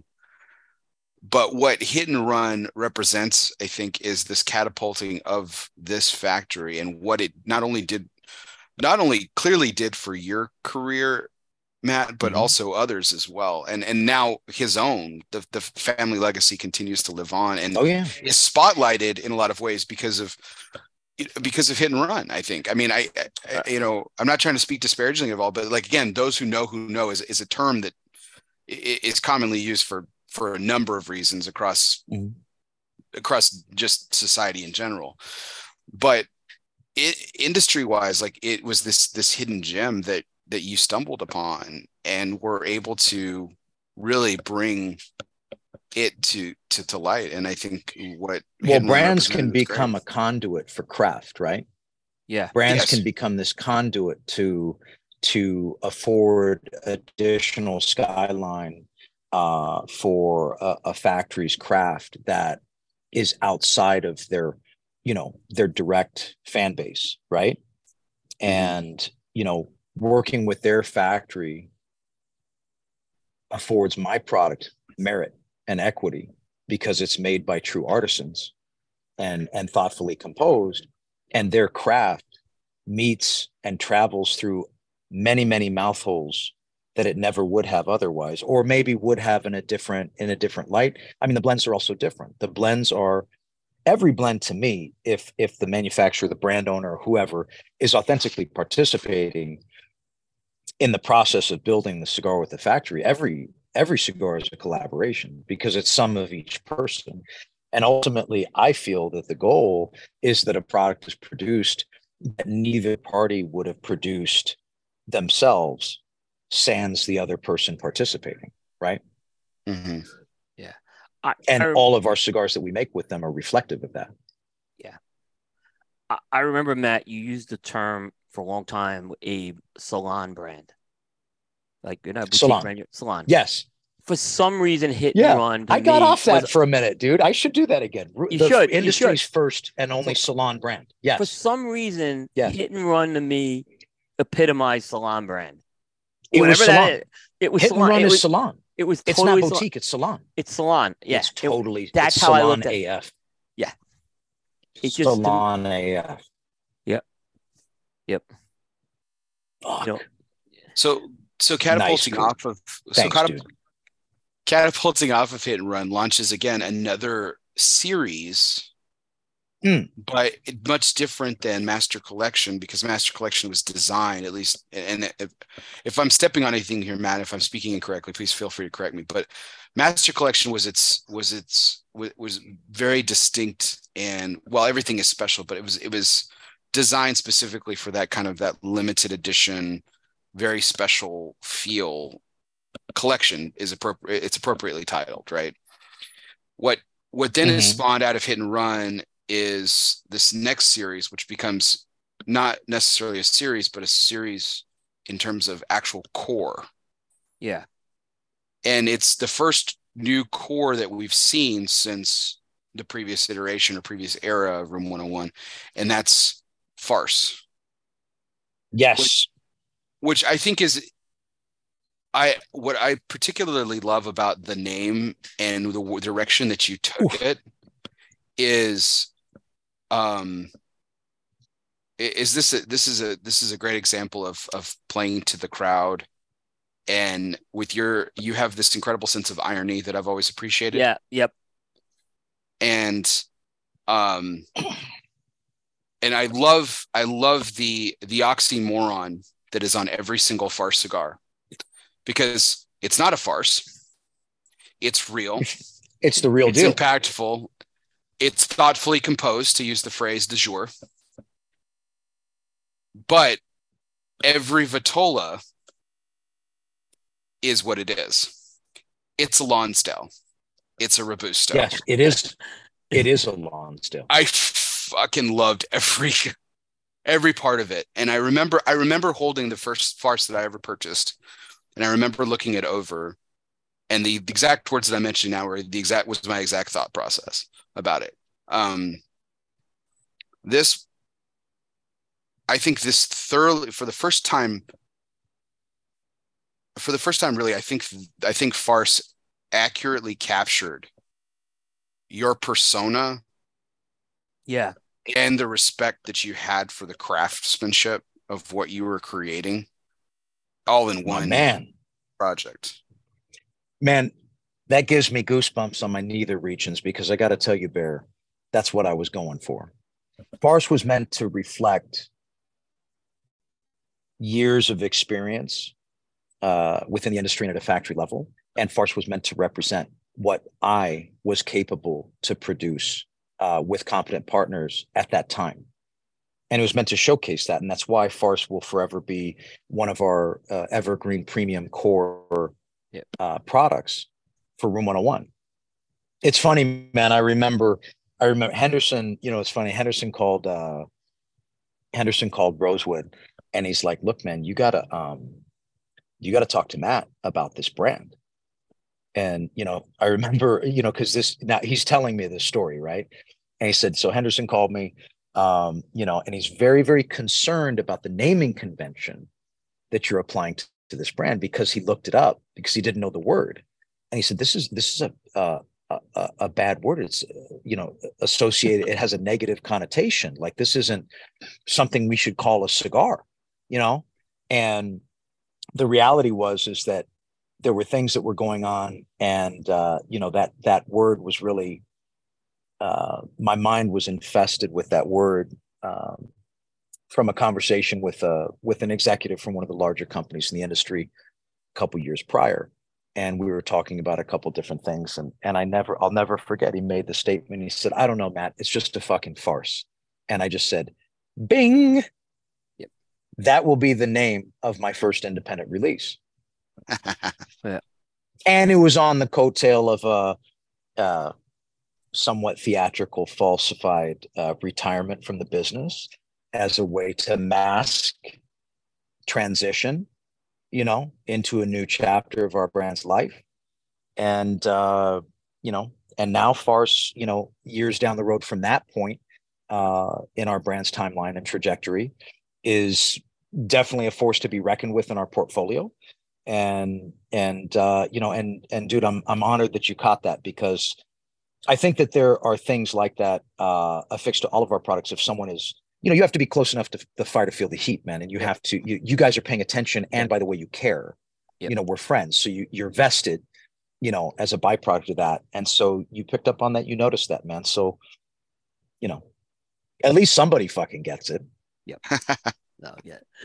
All right. No, that's good. So we had two more. I'm just gonna because I know we, we ran over with you, and I'm gonna just kind of mention the two, and then we can kind of close it out. But I think there were two other key cigars on that list of 13. Big Payback, which was a monster Mhm. hit for you in the Mhm. old iteration, and now uh in the in in 2.0, 3.0, and now 4.0. It's like I think that one's Yeah. one that's carried over for you, and the anniversary series as well. Um, again, this has just become everyone looks forward to the anniversary cigar every year. So uh, this was, and by the way, the So do 14th I. anniversary was, yeah. So I mean, you've just like I said, captured the the, and we look, there were brands that we left off here. I could have went down the road on with, and um, I know we could share stories about it, but I I really wanted to just because as I followed you with this journey, these were the things, and I think a lot of them were like when I saw Bear the list, he's like, these are the 13 we should go with. Um, it- it's an incredible journey, and um, I like I said, I really believe that uh, you're in a great place right now. And I'm really happy that you're a part of Forged and working with that team. I think that's eh, they had a great. I think they had a great show, and uh, we're we're just like I said, we're going to see a lot more to come. So I'm very excited. If this is what we saw this year from Forged with the releases, then then I think we're we've got a lot to look forward to. Uh, with I'm really grateful to have been able to become active with these guys at this period of time and in, in the development of their organization because um, they're really they're really composing this unique cast of characters you know from boots on the ground on up you know that all have their stripes in the game. A lot of seasoned uh, veterans on the sales force you know people that have you know that all bring their own cachet of equity and relationships and skill sets to the table um, and you know one of the things that was the you know one of the final nails in the you know the coffin of acquisition i guess you could say of course that kind of sounds negative but it's not right. in any way shape or form what sealed the deal for me was that their executive leadership uh, i think had their their heads dialed in terms of you know the fact that if they really wanted to dominate this space in a different way they were going to have to embrace different branded entities that have a different operational groove that may or may not be yeah. their standard operating procedure. And yeah. that they had to do what they could from the inside to empower a brand like mine with their machine without overpowering it and steamrolling over it with process. Yeah. Right. And so that's been a delicate balance, but that's why, you know, I've remained is to do my part uh, you know, and show up and, and make sure that Room 101 remains authentic to its core vision and to my my core vision for the brand. And uh, the future is wide open for us, man. It's it, it is genuinely very exciting, man. You know, it really is for me. And um, we'll see what the future holds, man. Nope, it ain't bad. No, it is. We, we like I said, we you know, one thing that stayed true through all these iterations is you have always been Matt Booth. Uh, that's a constant that hasn't changed from day one. Mm. And uh, the energy and the authenticity, the authenticity um, has been it's a welcome part to the industry. Um, I remember Thanks, when you wrote, when I remember you wrote the letter saying you were going away. I thought something was going to be lost for a while. Uh, I'm glad that we weren't away for too long and uh, gave maybe give you a chance to recharge a bit too. But uh, it's uh like I said, it is a great thing that you have brought here, and a lot of the success that we've had, uh, we've done as Cigar Coop would not have been possible without you. So we we yeah we salute. That's why we wanted you on, and thank oh, you. Man. we appreciate you very much. Look, dude, I love you, Coop. Love you, yep. Bear. Yep. Look, you guys have been, uh, you know, uh, a conduit for my message over the years, and you broadcast it authentically, and you've, you know, um, you, you don't you don't represent my message with any slant or bias. You you shoot it straight. You're not the only outfit that does that. You know. No, um, absolutely. There's there, a lot of good there ones. There are others that. Sure. Yeah, there are others. I think the water's a little murky. You know. Yep. And uh, you know, we're not, you know, we're not here to shit on anybody. But what I'm saying is, like, I'm just grateful to have uh, a genuine outlet for my message, and to know that I have people out there that are going to champion for my brand. Not because they feel obligation to, but because it's an authentic byproduct of us knowing each other, having a friendship, and you know, me continuing to do what I do to build a brand that, fuck man, I guess it's worth talking about. So there you go. Yep. And, and Matt, as we as we let you go here, and, and again, I can't thank you enough for yeah, your absolutely. time tonight. Yep. To and um, I, I'm I'm going to speak personally here. Uh, for me, um, to have you a part of this show you know, I've I've been I've been you've been along for the entire ride of Cigar Coop. Yep. I've had the privilege of being a part of it for a very short time for six years. And and I I, I can honestly say that it's champions like you and authentic personalities like yourself that have made um have made it easy for Coop. It's always not it hasn't always been easy yep. for him. He's he's worked tirelessly for this industry. He's built up an incredible brand, an incredible reputation for himself, um, and he's he's done it for a large part on his own. And it's only recently mm-hmm. that he's put together what I consider to be a damn fine team that I'm privileged to be a part of. Um, but it's through the support of people like you that have allowed him to thrive in this business and for him to celebrate 13 years with you by his side tonight. Uh, for me you know like i said I'm, I'm i'm almost kind of a bystander tonight because i get to celebrate along with you both um, because your 14 years his 13 years um, have been some of the most exciting that i've seen um, in this industry. And it's it's it's such a privilege to be a part of it and so, from the bottom of my heart, man, I just want to thank you for your time uh, over the years, not just tonight, but especially tonight that we get to celebrate this this fantastic moment with our friend Will Thank Cooper. You, thank you. And uh, thank you very much. The big one three, Coop. Congratulations, bro. Thank you. And then It's next nothing year, to sneeze at. no, thank you. Next year's a big one for you. The one five is next year for you, and uh, I can't wait. So uh, we get to have our quinceanera. Yep. It's going to be so nice. Yep. Yes. It's going to be a delightful affair. I hope you guys can make it. we will be there. Bring your finest canary yellow dress. You know, it is one thing. There's one thing I will say about Coop to just kind of tether to what you were saying, Bear. You know, when the executives of one of the largest companies, if not the largest company in the space, speak Cooper's name as someone that your press needs to go out to, that's on a on a short list of people that needs to be consistently fed the information from your organization about your brand releases and other information. I mean, I I'm think uh what what was the what was the what was the thing from Heat? The what is it? Uh, the Was action Bear? meets the the action meets the juice. In that instance, you realize that the action does in fact meet the juice. Thank and the you. action meets the juice with you, William Cooper, and I love you, man. Congrats Thank you. I on love you too. Thank you very much. Thanks for being a part of this, Matt. Uh, that means a lot to me. What you guys just said. Thank you. My man.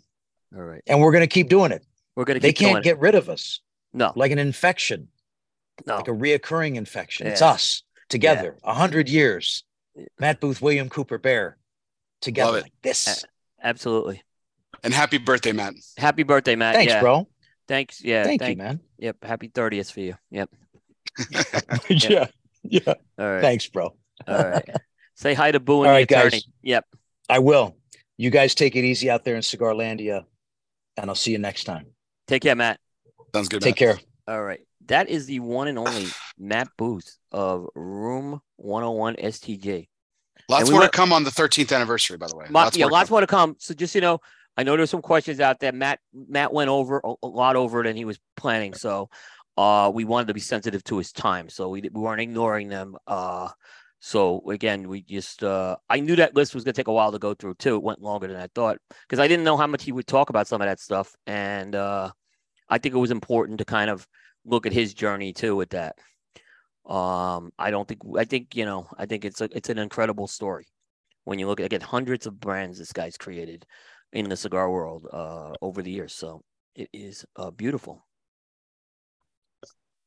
All right. So we got uh let's go let's get into uh our next segment. Uh I'm gonna jump ahead to one bear because I want to get this one in before. Uh but thi- I want to jump ahead to uh we got a couple history segments, but I want to do the Espinosa this day in sports history.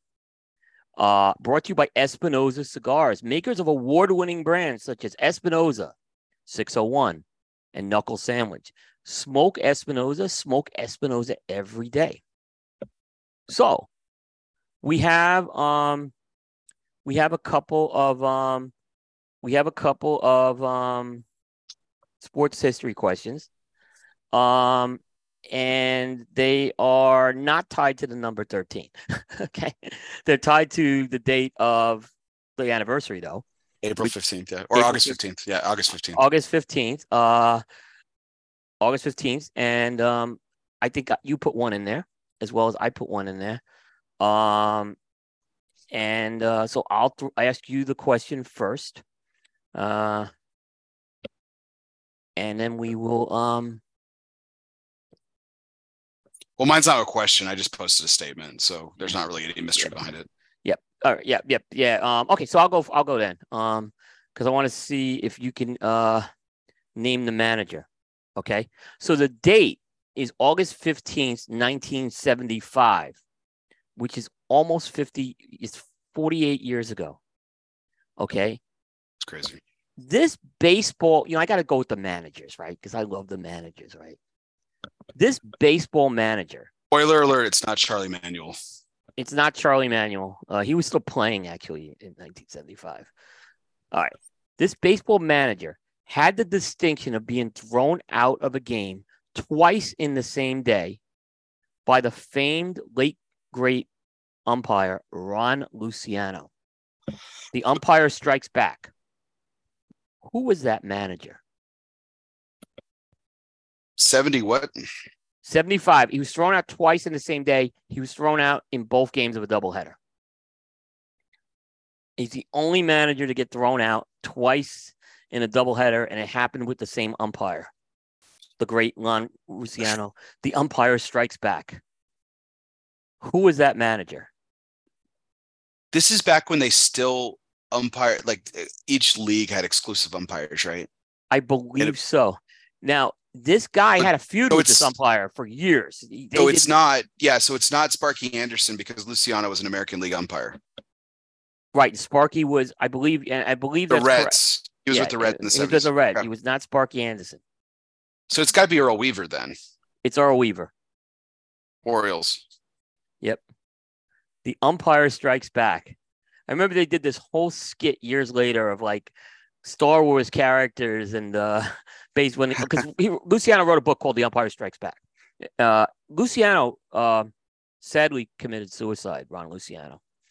Um but uh he died in the 90s. But it was Earl Weaver who you know Earl Weaver you, I think there were there were three managers back then that you'd love to see just like lose their shit, right? Billy It Martin. Earl Billy Weaver. Martin and, and and Tommy Lasorda Yeah. and Tommy Lasorda, and I think it was Bill uh, Billy Martin was another. I mean, he was just another. We could do a whole show on Billy Martin stories. Uh, but yeah, Earl Weaver was. But Earl Weaver and Luciano had a feud going back to the minor leagues. I, I have a story about Tommy Lasorda, and my mother's gonna my mother's gonna hate me for the story, but I've I, it it's a very distinct and vivid memory for me. Yeah.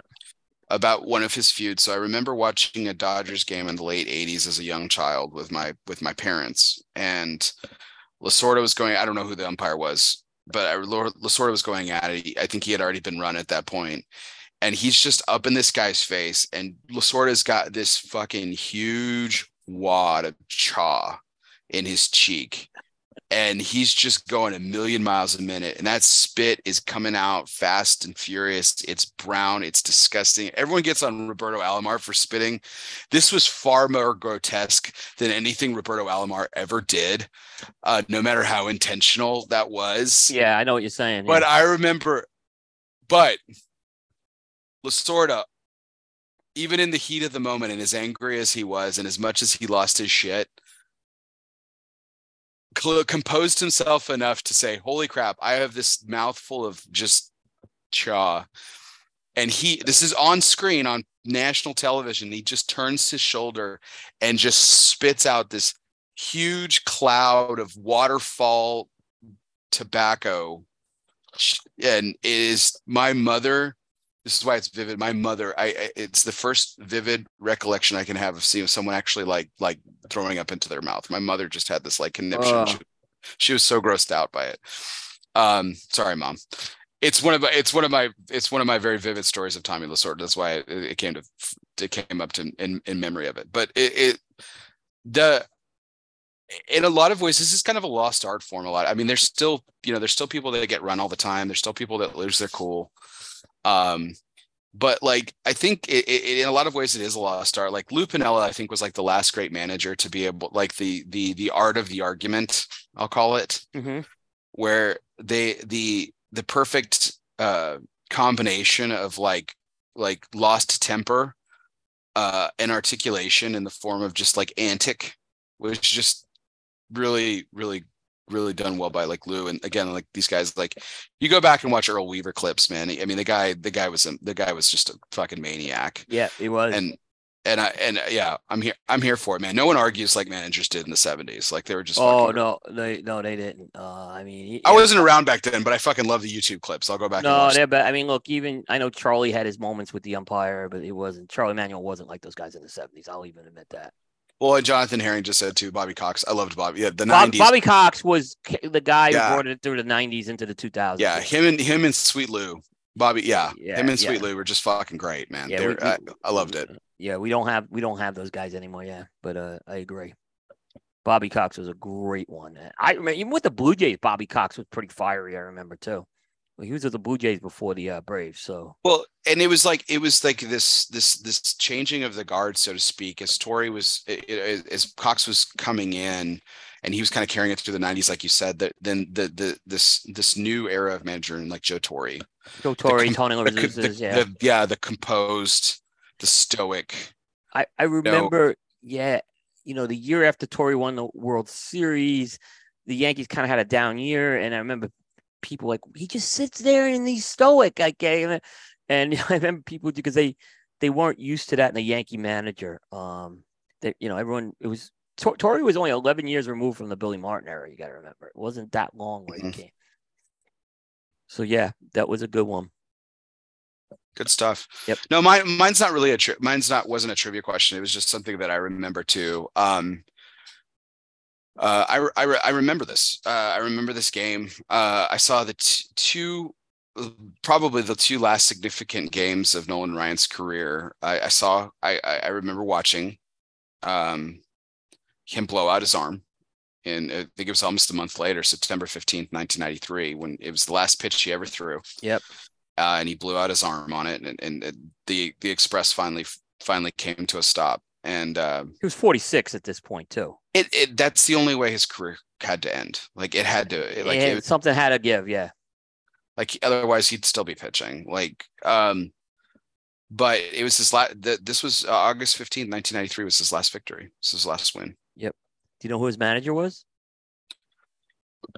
Um, it was before Johnny Oates, right? Before So- Johnny Oates, Yeah. And it wasn't Bobby. It wasn't. Um, I actually thought because you may know this manager. That's why I'm asking it.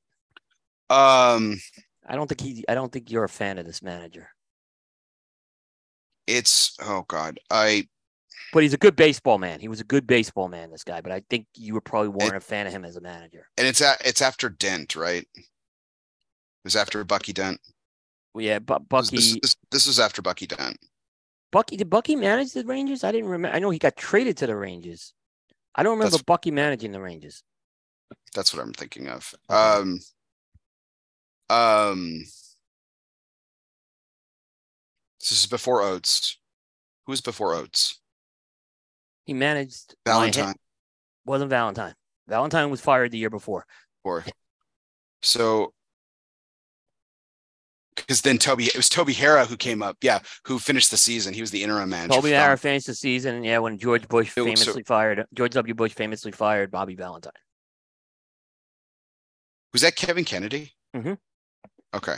Good baseball guy, not a great manager. You know, he managed the Red Sox after that. That's why I mentioned that. Yeah. I don't think he goes down as one of the great managers, but he was uh, a good baseball man. Um, yeah, I think he was a good baseball man for sure.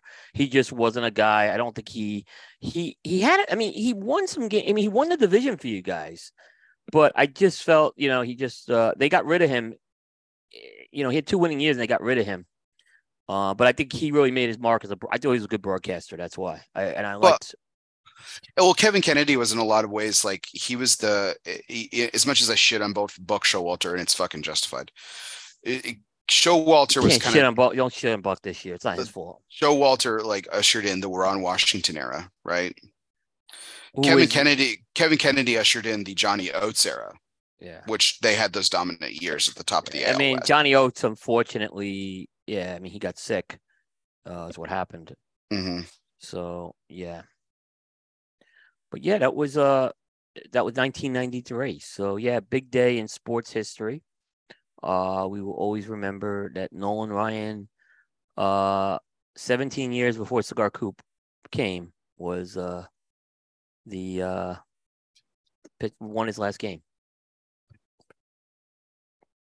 Okay, let's go. Continue continuing to history. Uh, I'm grabbing a water while you do this intro here. Okay, so this is our American history segment, uh, where we challenge Bear. We've we've kind of retooled this a bit. We may retool it a little more, but for now we're gonna keep it as American history. Um, and uh, I have um three questions for Bear on this tonight. So, um, are you ready? Hit me. All right. So we're gonna we're gonna go back to the number thirteen, and we're gonna all these questions are related to the thirteen colonies slash the first thirteen states. You know, the thirteen colonies that became the first thirteen states. I think you'll get all of these correct. The third one was was one I was I think is the toughest one. So Real quick, could I interject? Because I th- I don't think it's part of this trivia question. Did you know that Delaware, one of the original 13 colonies, actually wasn't even wasn't even created until the the the uh the Declaration of Independence. yeah, wasn't it like it was a Swedish colony and then it got absorbed by Pennsylvania and then it got spun off again? Correct. Yeah. Right. Yeah, that's what had happens. And it ended up becoming the first state, ironically. Yeah. The yeah, the irony of everything. Yep. Um, and I think it's uh so keep that in mind. Um when we do this. Although actually, no, don't, because that's not one of the answers. No, I don't think it is. All right. So first question. Which of the 13 colonies had the alternate name of New Caesar Caesarea? New Caesarea. Caesarea. Yep. Uh that would be that would be New Jersey. Correct. Correct. New Jersey, yeah. I only knew that because I lived in New Jersey, and I found that out very like years after I lived in New Jersey. By the way, I never learned that in school. So, uh, yep, I don't remember why it was called that. Do you know? I don't. I don't know. Uh there was there was a strong um there was a strong contingent of Eastern European that lived there. Just like um Maryland was the colony for Catholics. You know, so Maryland was the colony for Catholics. Uh the the the Quakers, you know, The Quakers of founded Pennsylvania. Penn- yeah. Pennsylvania. So, uh, in a, in a lot of ways, the a lot uh, is you know as the thirteen colonies were founded, they were basically, uh, you know, they were colonies. They were communities for uh, ostracized communities uh, of specifically Great Britain, but most, I mean, you could, uh, but Europe as a whole. Yep yep all right. The second question. Which of the 13 colonies actually established its own constitution prior to the American Revolution? Prior to the revolution, prior to the revolution. prior to the revolution, they put a they put their own constitution. Okay. Because I was Yep. going to say all the almost all the colonies actually established their own constitution prior to the U.S. Constitution. Right. That's why I said prior to It- the American. This was the Yeah. first of the of those colonies to put anything that resembled a constitution in. Right. Because like that was that was the impetus of the Articles of Confederation becoming debunked, like basically Correct. not, yeah. not debunked, but like thwarted in Yeah. favor of the U.S. Constitution. Yep. Yep. Uh, Massachusetts is the correct answer for the f- ah, post post revolution. Yep. Um, pre revolution. Fuck. Um, this has got to be like 1630, 1640s, right? Yep. You are you are you are in the right time frame. Oh, God. I was gonna say New Hampshire, but then that threw me.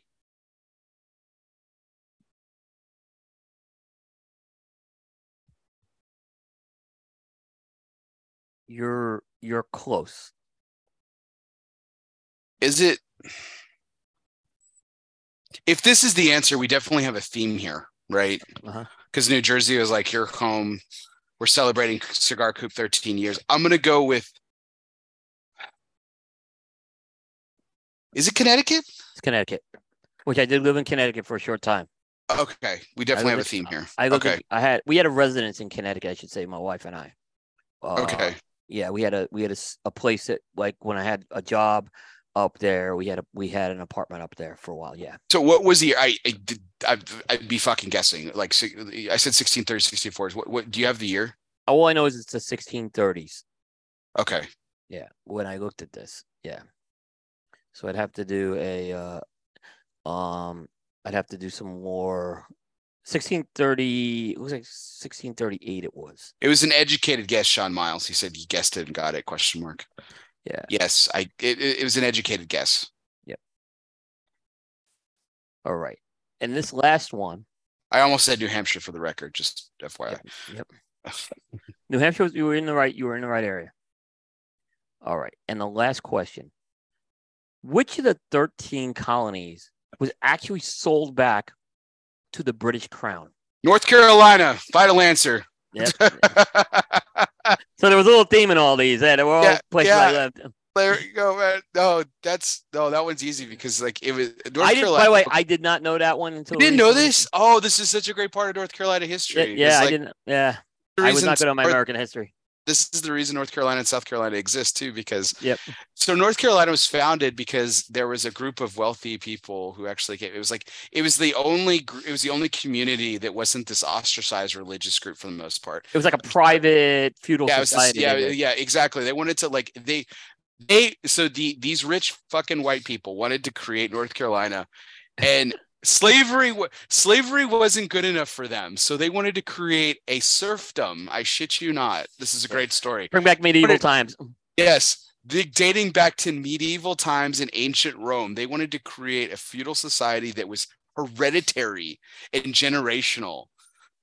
Um, basically established in the United States. Yep. Like, like no, slavery wasn't slavery wasn't like wasn't intense enough for these people. So they wanted to create. They wanted to create. They wanted to create their own, like pre-Renaissance society inside the United States, which is absolutely comical. Yep.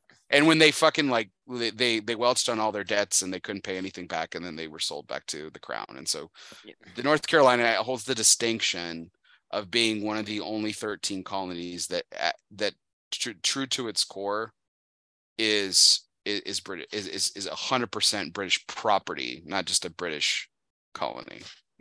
So, um, yeah, great, great question. I Good love, one. I love. I love that man. I love the story of North Carolina. It's fantastic. Good one, Bear. Man, you didn't. There was no hesitation with that one. I thought that was gonna be the hardest of the three.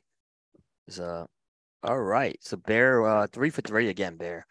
Uh, The pre the pre revolution thing got me. Like, I mean, let's just call it. Dude, that was. a- I, I mean, it was an educated guess, but it was because also, it could. I wanted to make it not ambiguous. That's why I said that. Yeah. Yeah. Um. But Massachusetts, John Adams in Massachusetts is the Yeah. answer for post post revolution. Yeah. That's why I knew that could be ambiguous. That's why I I I I uh I changed it. Yeah. Well, not changed it, but clarified it. All right. So that was our American history segment. Oh, hey, uh, Tabacalera USA contest is going to be up in the next few days.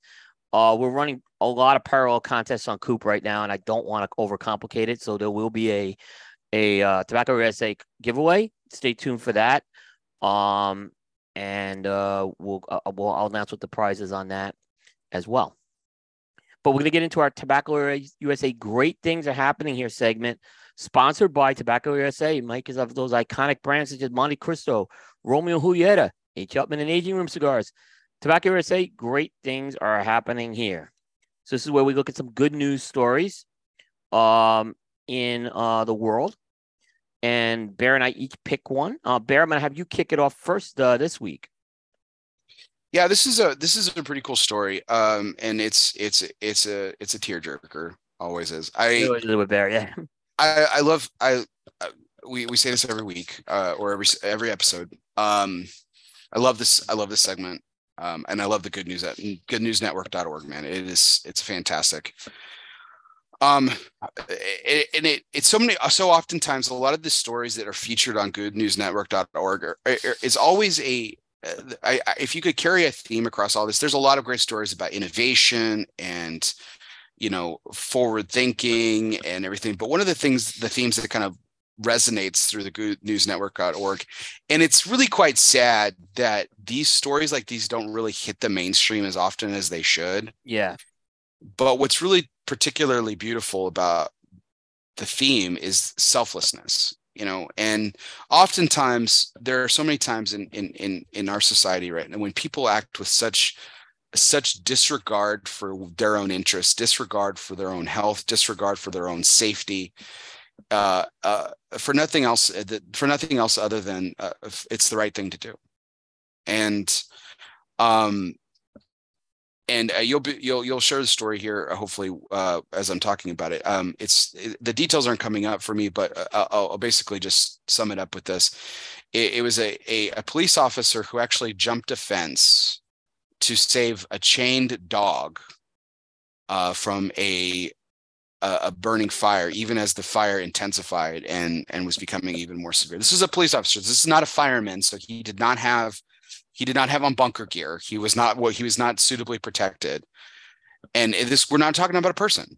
You know, we're talking about a self, you know, we're talking about a a a a, a defenseless animal that was chained and there's no escape for this animal. Oh geez. And um my own opinions about chaining dogs we can get to it another time because that's another yeah. form of just cruelty that but um it, it, it's it's it's a wonderful story um uh, again about selflessness and it it my we've talked about this before my admiration for for veterans and for first responders is is well documented but it, it we, we we've talked it up before. We had years years ago on this show we talked about um i believe we the the the the uh the topic of the the boston marathon bombing came up and we were talking about that you know natural human reaction you me normal people okay? There's nothing wrong with us. We're not evil. We're not bad people. We're good people. But a normal human reaction when a bomb goes off or a fire or some kind of element of danger is the instinct is to run away. That is a natural human reaction to run away from danger right? That's we, we are born with that instinct. okay. There's nothing wrong with this. It doesn't make us bad people. But there is a there is a certain aspect of, of a select few men and women that that grace us with their life in society that go the other direction. Yep. Their instinct is to not run away. Their instinct is to fight. Their natural instinct to run away, but to run toward the danger, and not just toward the danger. They're not glory seeking. They're not. They're not in it for kicks. Some might be, but their natural their their natural human instinct is to run toward the danger, not just run toward the danger, but to help those in need. And in this case, it's not even a person; it's a defenseless animal. And I mean, make no mistake about it, this man's life was in danger every step of this. And it's it's stories like this that really get me because I I often say this, I don't know. I, I love I love I love my dogs. I love my animals. I love my children. I, I'm hoping if if ever faced in a similar situation that adrenaline has me going the wrong direction. But I'm so thankful that for the people that do. So, and that's the story. Beautiful. That's a that's a good one. Yeah, that's a tearjerker. I can tell you that. I was like, wow, that's cruel. Yeah, but, you know. Mine's not mine's not as heartbreaking. Uh, but mine is one I, I I've always loved this type of story. Um, there have been dozens of message in a bottles that are cropping up in various parts of the world. Um, and it was actually a, a bunch of these um, bottles were thrown, like hundreds of bottles were thrown off by a, uh, a commercial fisherman from Nantucket named Pennell Ames and uh, he's a fisherman and he basically for a six year period started throwing hundreds of these bottles off his boat in the great south channel which is an area by nantucket uh, massachusetts nantucket island and what's amazing is that um, there are um, 80 people that have recovered these bottles over the years, including some recently. Now, this is the part that I think is amazing the bottles are turning up in all parts of the world. Now they they're staying in the northern hemisphere because of the currents, from what I understand. None of them have made it south of the equator, but they have turned up in Portugal, Spain, France, Ireland, Great Britain, Florida, Caribbean, including one recently in the Turks and Caicos Islands, and the Canary Ooh. Islands. Um, and I guess there's been various letters of various things. They don't go into too much detail what's in the letters. Um, and what's interesting is that this was a very planned out effort by uh, Mr. Ames and his wife and kids. Uh, they actually uh, basically pr- found a way uh, to preserve the paper inside the glass and seal it really well because you know these things can you know they have to be sealed because who the letters could end up not being read if they're not sealed right. So basically, uh, the letters, you know, people were able to open the bottles and and show the list. I used to do message in a bottles as a kid. I go to the beach in Staten Island and I throw it into the ocean, right? I don't know. I don't know if it ever turned up anywhere. Right? I didn't do a lot of them, right? I, I don't. We're gonna be I- we're gonna be featuring a story with your letter one day, Coop. yeah, I I, I I threw them. I threw them in like 1977. So, uh, and they were in um yeah. So, um, Plastic or glass?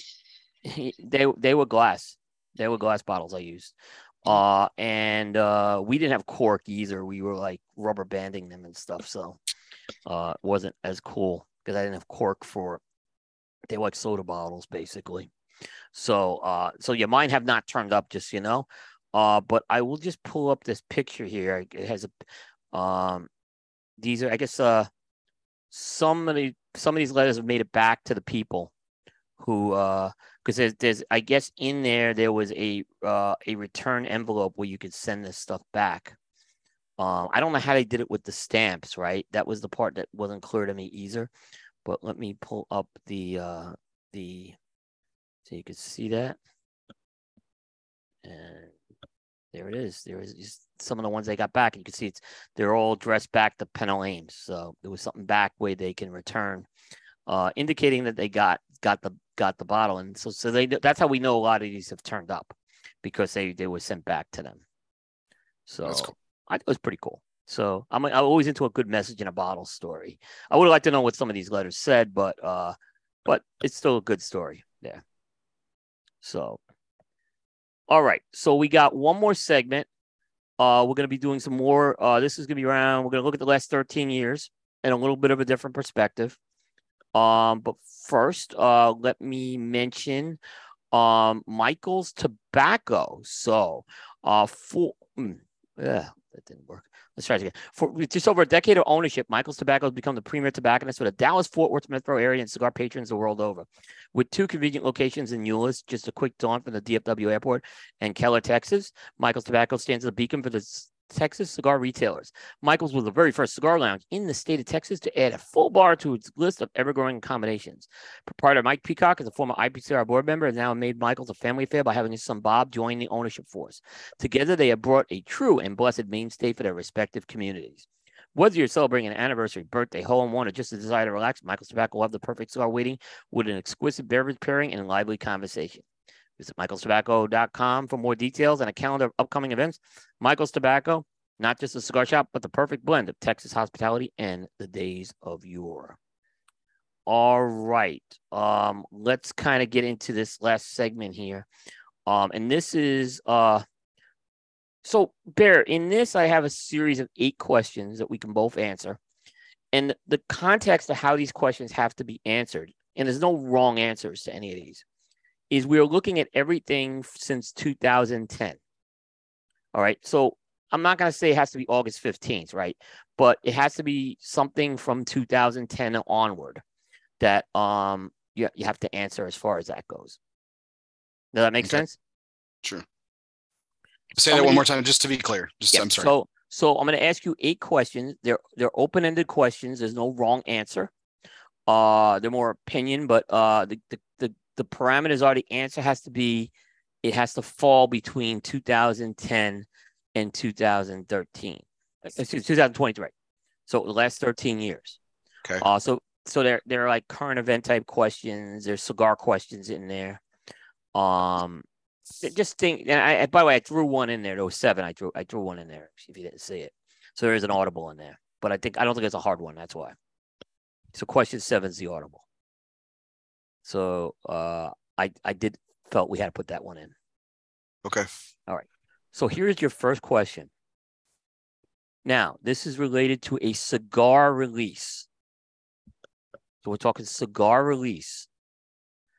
And I want to know what is the most important cigar release in the last 13 years that this industry has seen? Jesus. The most important cigar release. Yeah. In the This last one was 13 e- this one was easy for me, by the way. Well, what you went with La Aurora? It wasn't La Aurora because that was too limited. And I think the reason why I didn't answer La Aurora Cien Años Maduro is because I think Cien Años, if I had gone last 25 years, you could make an argument it was very important in the last 25, but it's not the Cien Años for me. It doesn't have to even be your favorite cigar.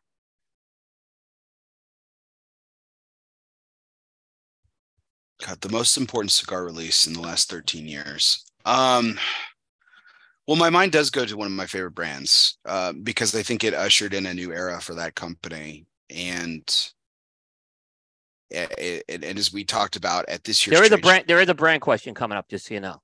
yeah, Oh, yeah. I my okay, so my instinct, my instinct or my gut, my like my knee jerk reaction was chapter one uh by La Flor Dominicana because again I think it ushered in a new era for what that company represented. Okay.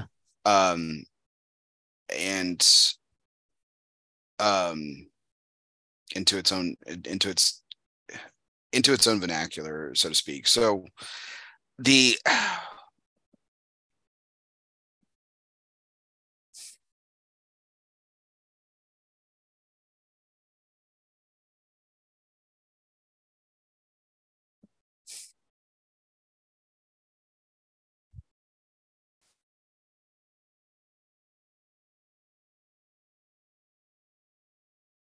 What year what Okay. no I'm here. What year did what year did Liga Privada get re- released? It was before that.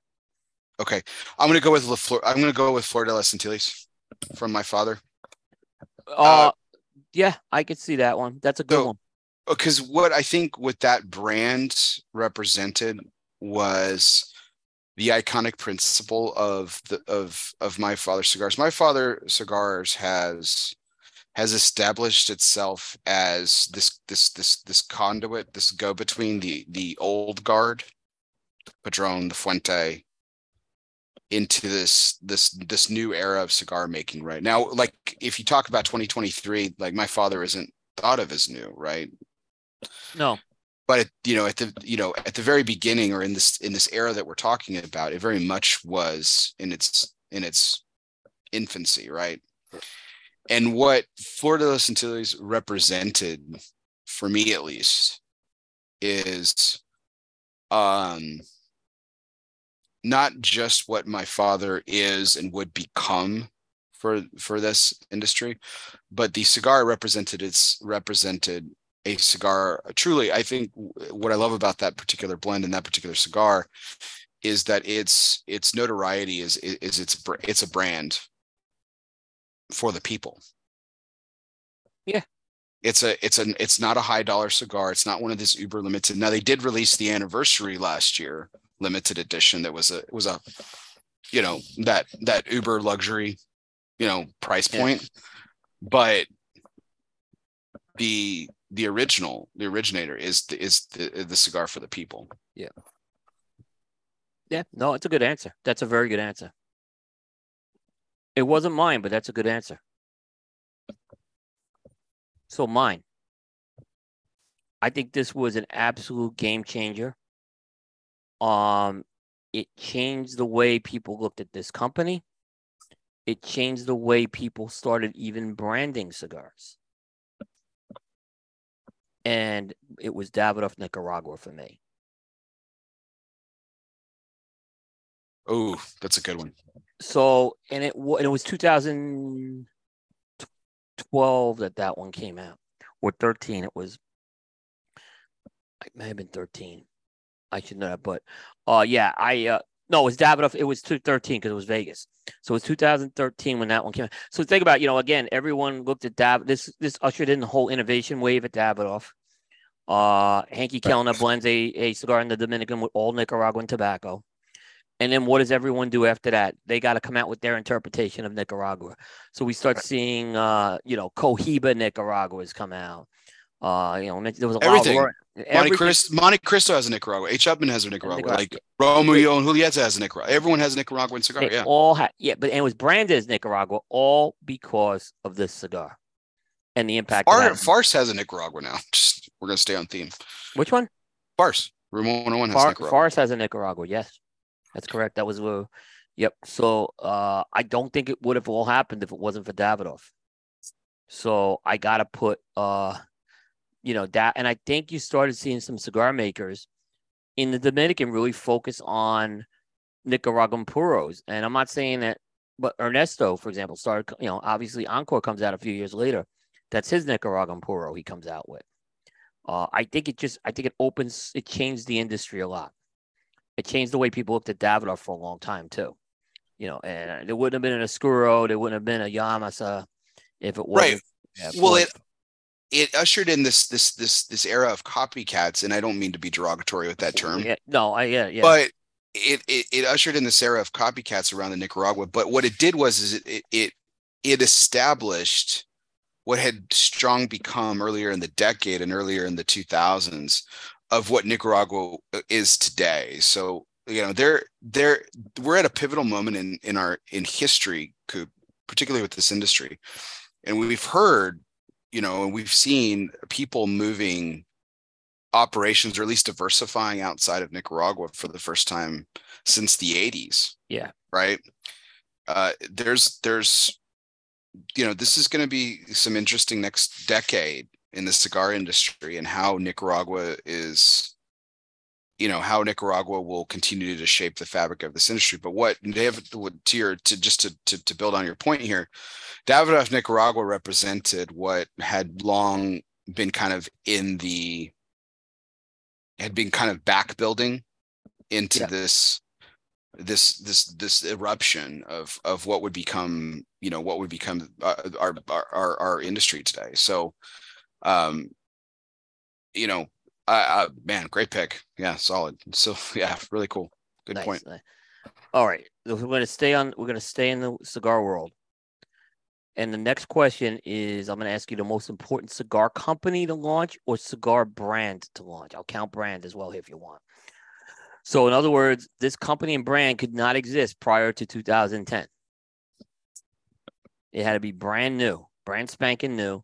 So when I say brand, I'm not talking LFD Chapter One. Um, no you're talking about lfd it, using obviously lfd was I'm using. LFD, but if you're, for example, if you wanted to say um, that um, uh, what's what's something that's out there that's a, a brand like um this isn't the answer but crux this Right. isn't the answer but Right. crux is an example of yeah, but if you if you wanted to say like for example, uh, STG came out with that uh Odyssey series, like you know, I, I'd count that because that was a Okay. brand, a brand. But yeah, Sure. but yeah, but they could not it could not have existed be prior to 2010.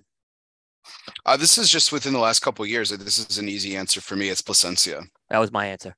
No doubt. It Yeah. wasn't. e- I was I was with Javi last night, actually in Miami, and we had in and uh, I had already written these questions, and I had a whole con and and and man, we had a great conversation about this. Uh, and yeah, it was Plasencia. Without a doubt, it's Plasencia. Now, because we're counting Plasencia as the that's why I said brand was a little key. Yes, they've been around for a while, but they got into the whole brand market right now. And I'm telling you, what they everything they touch is turning to gold.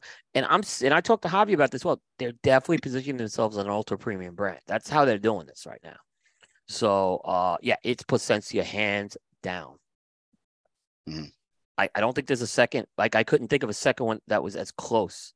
I mean, Crux has done a nice job, but I, you can't put them on the same level as There, Plasencia. there have been plenty of brands that have that have been built. Like I had, you know, I mean, there- um, you know, Sebastian Cavalier Geneva, Ian Reith and Dapper Cigars, uh, Skip and Mike at Roma Craft, um, you know, Crux Cigars. Like Yeah, Roma Craft actually qualified for this. in 2010 Yeah. or 11 is when they came out. Yeah.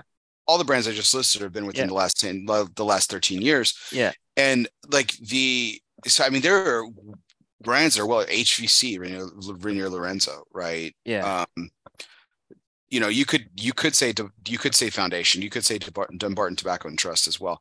That would have been that would have been the other one I thought people would answer was Foundation or Dunbar, but Plasencia from a global level, they globally are building this brand too. It's not just a U.S. brand. That's why I said Dunbarton and Foundation are not global brands. I, I, I that's why I thought you know I thought I you know I you know Dunbarton would have been the next one in my opinion, but yeah, and if I said maybe US only, you could make the argument, but but but yeah, Plasencia, what they've done is nothing short of it's incredible. And that's not taking anything away from like Dunbarton, but yeah, it was Plasencia. Yeah, I, I what's Steve Steve and Nick uh, and some of the other contemporaries that we mentioned have built have built something very special. And they're, you know, we've talked about this. They are the, you know, they they are the they're the uh, again to use the word de jour conduit. They are the conduit into whatever the next generation will be. Yep. We talked about how matt and his group of friends right? Huber johnson rico jonathan drew yeah. dion.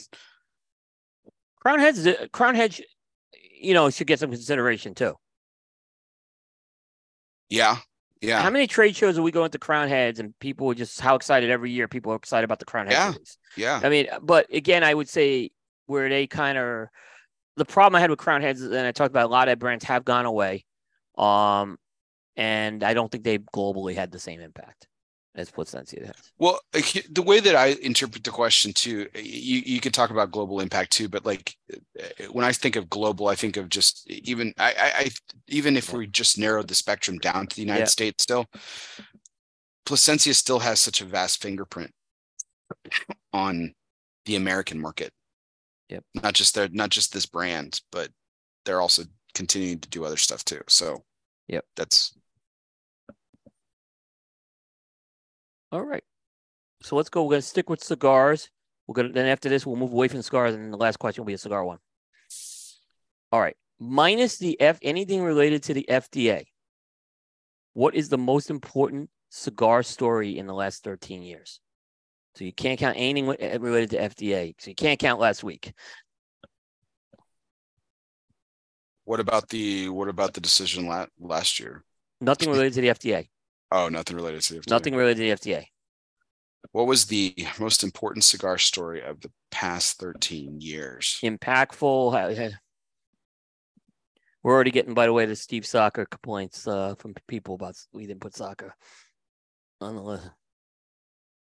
Short Miles is leading, leading Saka, leading the leading leading the good fight. Um, yeah.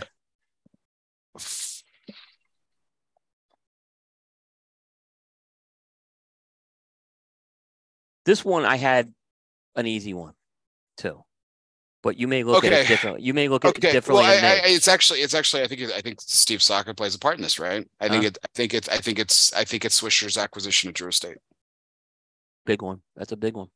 It's a good one. I didn't because I, because I, because what that represented was this,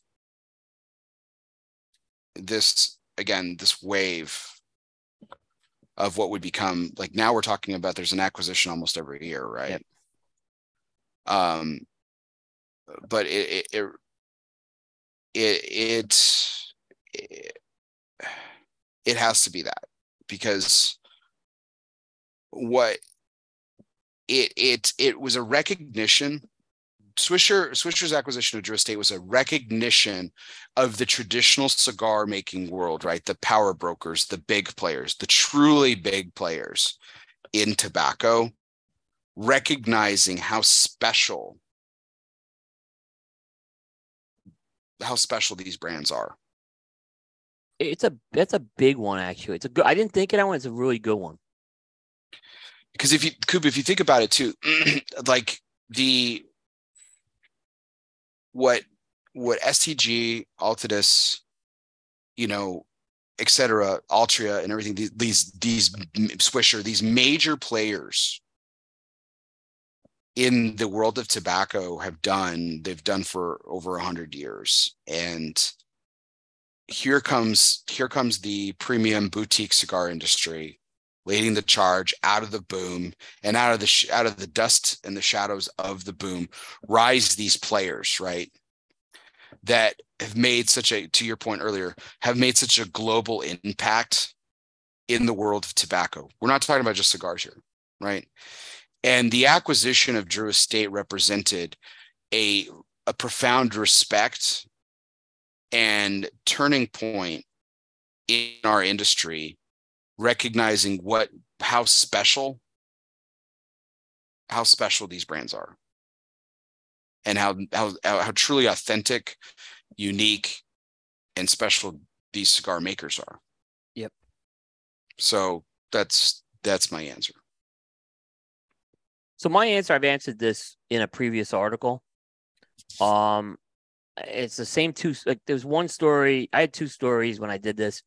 The the runner up was opening up a Cuba, but um, if they'd oh, if they'd lifted the embargo, it would have been number one. But the number one story, I still think, it changed the industry is Lost and Found.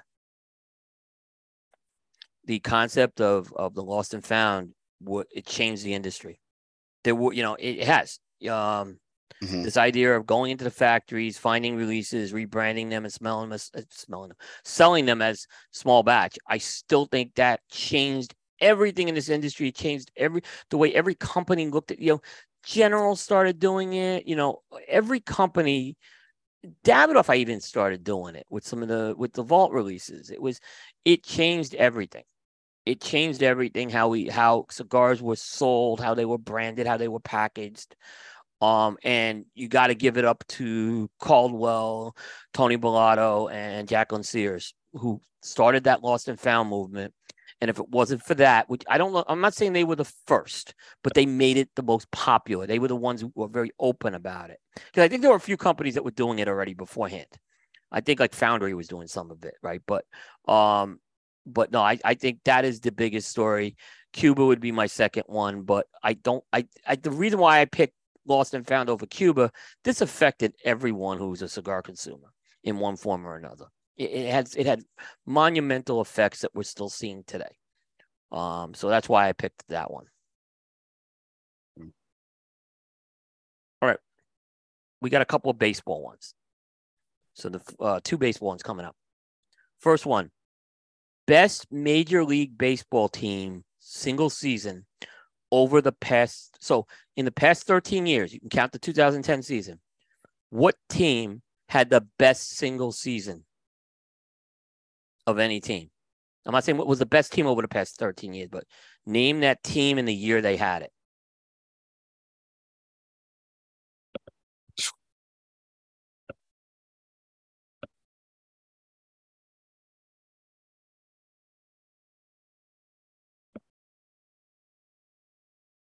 It's probably it was probably one of the most exciting world series that we've seen in the last 13 years if not the most exciting. I've the 2016 chicago cubs. I, I had a feeling you were going to answer that one. Um, it was yeah, it was a Maddon led team. You have to like this was forget what they became and forget what they are today this was this was the next what was going to be the next generation of hall of fame players. Now probably arguably one maybe two may even get there or anything but like like javi baez by the way was a fucking reserve on this team by the way. Um kris bryant anthony rizzo addison russell jason heyward dexter fowler Baez was a well, Baez was a reserve. Um, you know their their rotation of Lester, Arrieta, Hendricks, uh, John Lackey, and I think I can't remember the other guy. Th- They had the perfect blend of veteran leadership, young talent, that was just this incredible mix of this was a t- this was a team of future what was slated to be future future Hall of Famers and and we might see a couple come out of it probably not to be honest because some of them have just fallen off. Uh, Addison Russell's fallen completely off out of grace. Like you know, his his out, off the field troubles are well documented. But you know, um, yeah, man, uh, I think it's it's got to be the 16 Cubs. I mean, I you you want the homer in me to say one of the Red Sox teams, right? But No, Like- I, I uh, no, I mean, I, I it's an honest answer. yeah, um,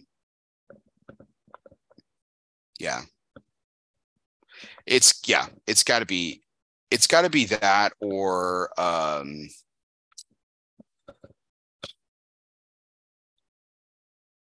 man the 2012 giants were fucking magical dude fucking swept the tigers uh i mean that that that rotation was just sick. Um bruce Bochy did an incredible job but you have like you do have a hall of famer on that team. You have buster posey you know? Um but like i mean but for the most part like the rest of the team are just like hall of goods you know? But that rotation was sick. At the time right? At the time matt cain madison bumgarner um you know barry zito's renaissance that year right? Uh tim lincecum. Tim lincecum in his prime at his apex was probably the closest we'll ever get to seeing Sandy Koufax. That that three and a half, four year stint of Tim Lincecum in his fucking just absolute prime, like there was nobody more electric on the mound. Like it, it just it was it was an incredible thing to see, and that was a that was a great that was a great that was a great squad too. I know Rob's gonna love me for saying that but it, it's it's either the 16 Cubs or the 12 Giants for me. Like I had I had another team. Really? Um, now the Cubs, I will say, were a very good pick. Uh, they won the division by 17 and a half games over the Cardinals. They won 103 games. I want to say they had the best record that year, but definitely in the NL they did. But I gotta go, and I and I, I know it's gonna sound. But I said this last year. I said it last year. The 2022 Astros were the Oh, best you f- oh come on, dude. they were a machine. Bear, I said it going into the playoffs. They were the they were one of the best teams I've seen. Uh, forget forget they they won 106 games, and they manhandled. They they steamrolled in the playoffs. They weren't challenged. They were the best team.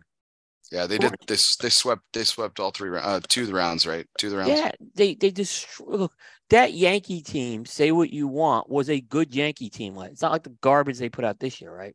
That was a good Yankee team last year, and they They fucking I- laid down in the playoffs, though, man. They, oh, they did. They did. And Houston just steamrolled them. They didn't have any mercy.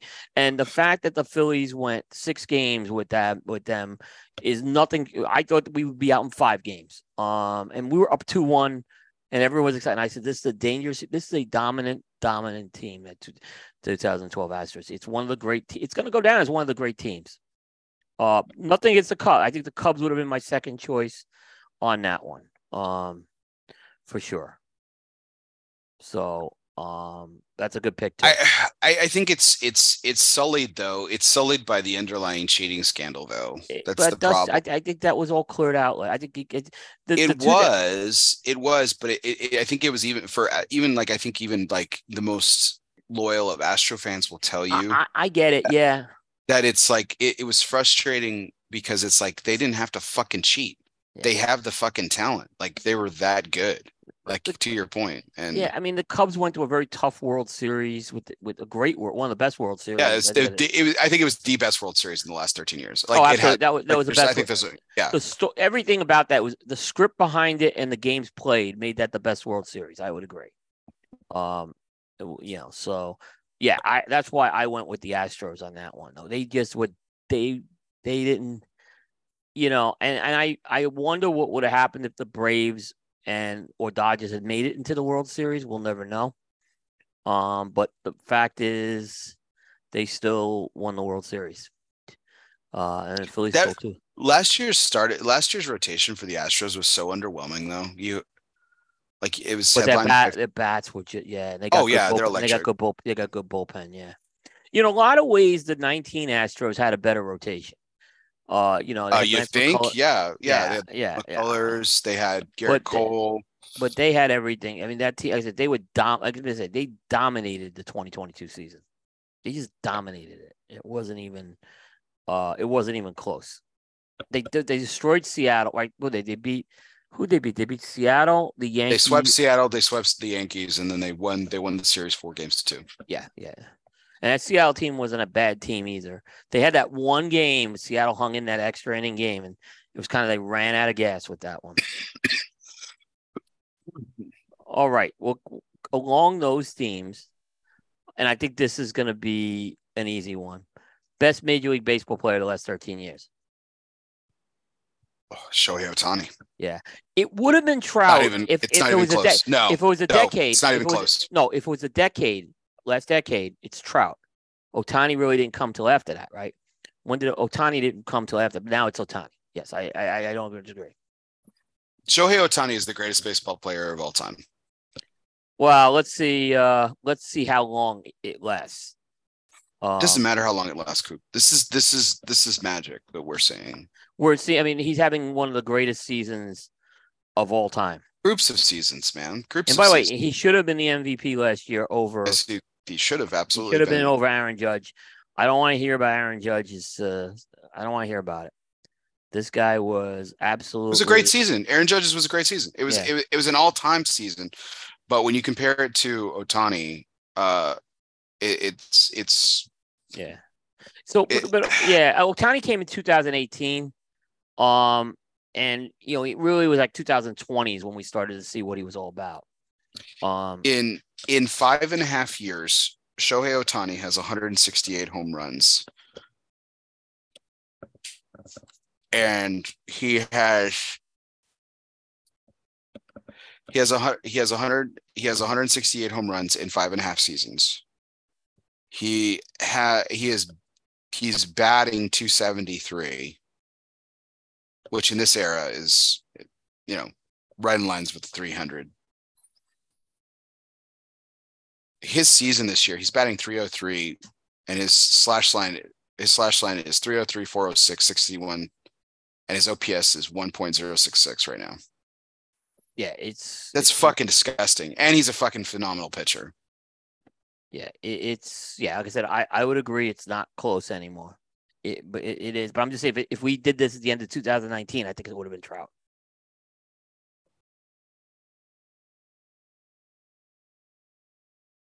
All right. Next question. Television shows. What is the best television series to debut in the last 13 years? Anything from 2010 onward. It had to have the first episode. Best television shows? best television show. To, yep, to de- to have its debut since 2010. Doesn't have to be on anymore. But it had to This have such a- you This is such a weak sauce. This is such a weak sauce category for me. I'm not really a TV guy. I'm more of a film guy. Yeah, I know, and I'm not the film guy.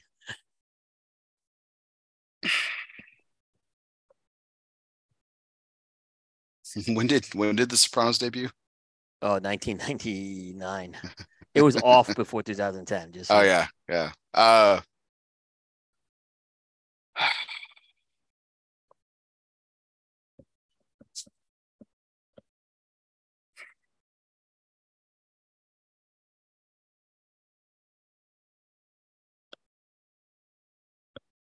This is a throwaway category for me, Coop. I'm Okay. just I'm so You could skip it if you can't answer it. It's okay. um my favorite show debuted before it too. Um I was a big Sons of Anarchy guy. It debuted in like 07, 08. So Yeah, that was earlier. uh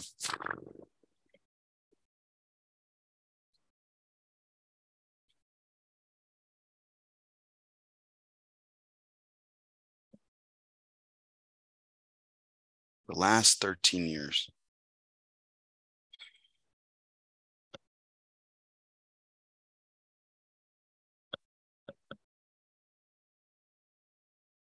You know, Billion certainly has to be up there. Right. You could put billions in there.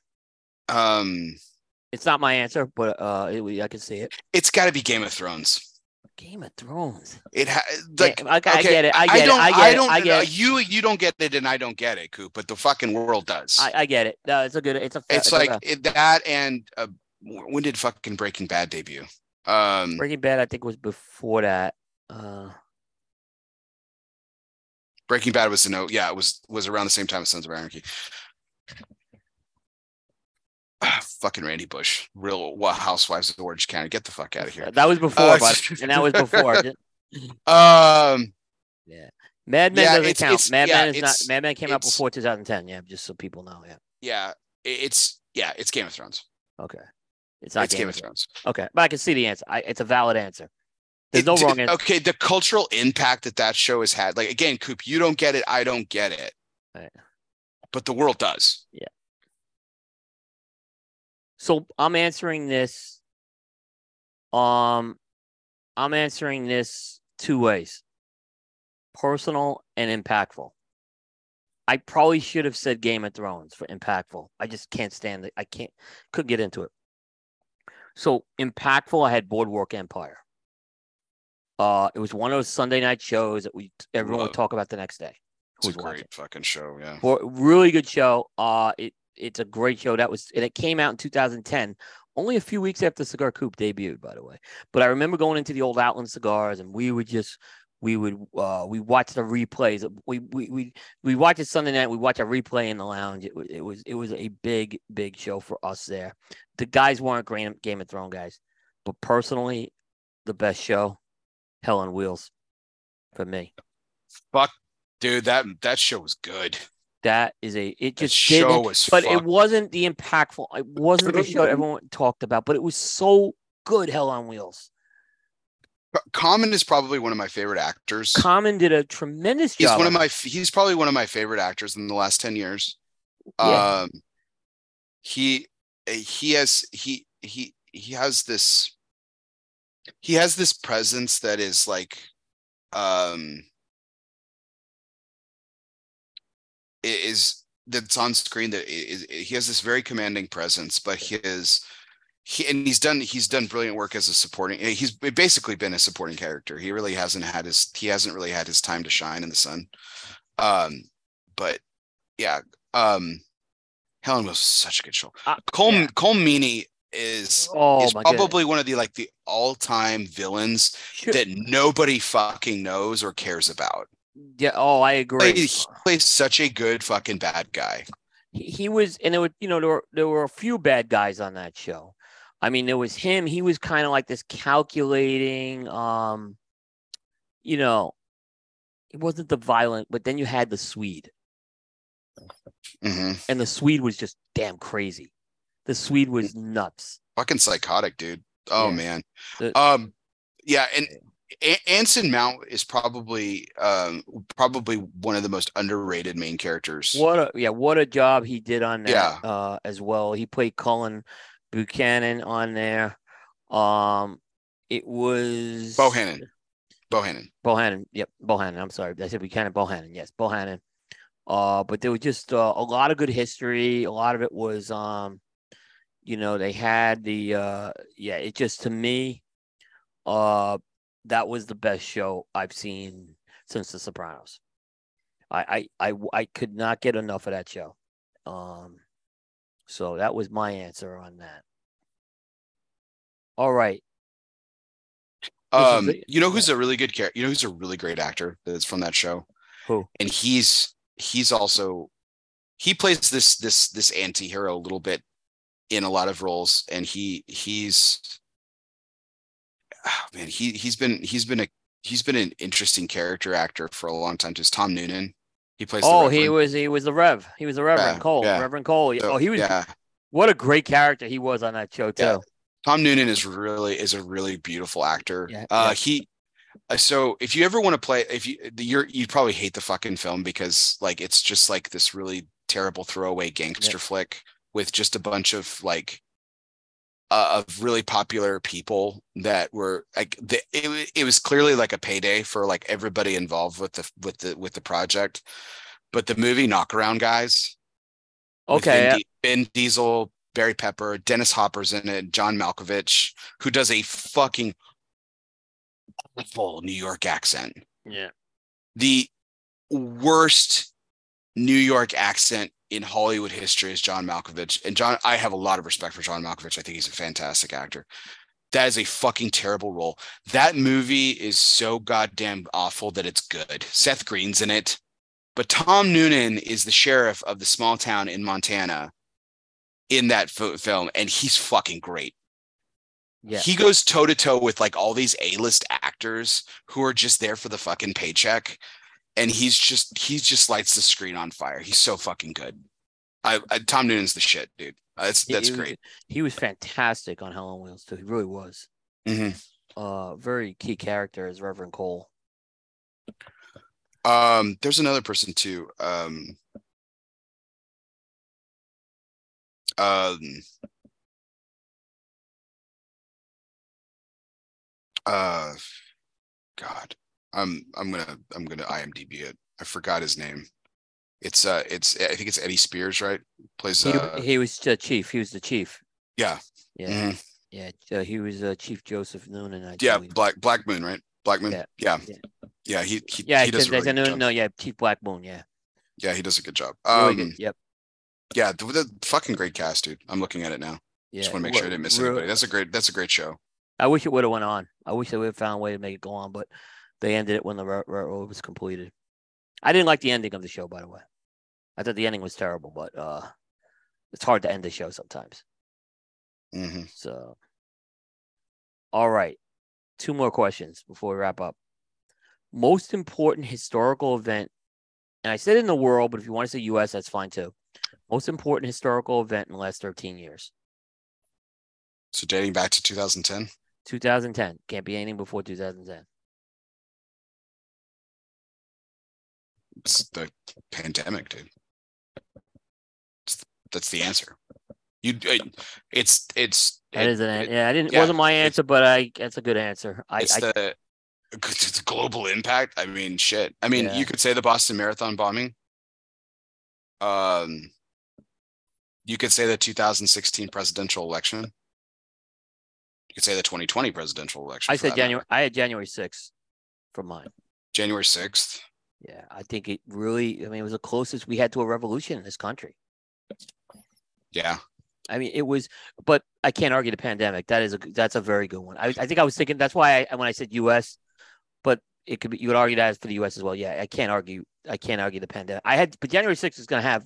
well january January- well yeah if you i mean if you want to make the if you want to make the the the the historical cultural argument i yeah, mean it's got have there- ramifications for years to come. there this country. were well there were actually pivotal historical points during the pandemic that transcended the pandemic you know the the george floyd murder right Yeah, was one of those that spawned the Right. uh or revitalized the black lives matter movement Yep. you could say january 6th obviously like like Yeah. people forgot about masks and they forgot about vaccines and they forgot about everything else and it was Yeah. holy shit like we almost fucking had a revolution Yeah. so yeah, I mean, in a lot of ways, it transcended the the pandemic.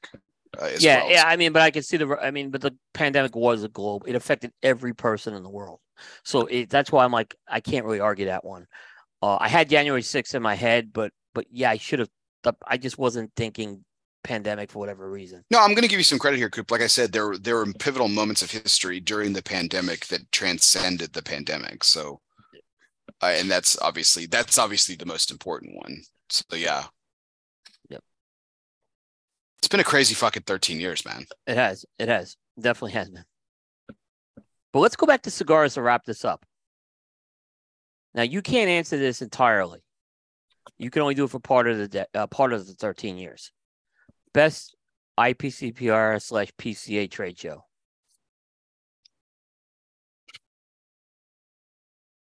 What's the criteria? How do you? How you think? How how whatever you want to say came about. That was a great trade show. 2021. We come out of the pandemic. People are That- back together. Yeah. the vibe is so positive. Everybody's, you know, you know, everybody who's there wants to be there and is glad to be there. And it, it, it, it, it was imperfect, but it was gloriously imperfect. And it shaped what would become the next couple of years of that. It carried, it carried the torch of years. What we saw, what I saw it was still magical for me, right? 2018 was my first trade show. It it's it was everything that I wanted the trade show to be for me. It was it was it was wonderful. It'll always be it'll always hold a place in my heart. 2019 is still as magical it was for me. Like everybody fucking hated being there, man. It was such a buzzkill. It was that was the worst by far, and Cigar And- Con killed that. and so but 2021 was the was the resurrection man it was the no this this trade show matters and it doesn't have to have the big four. It doesn't have to have the the you know the stigma of the weight of cigar con in it. It doesn't have to be these the cigar city that we that we fell in love with right? It doesn't have to be all those things. It can simply just exist and be there and it can still be impactful beautiful important.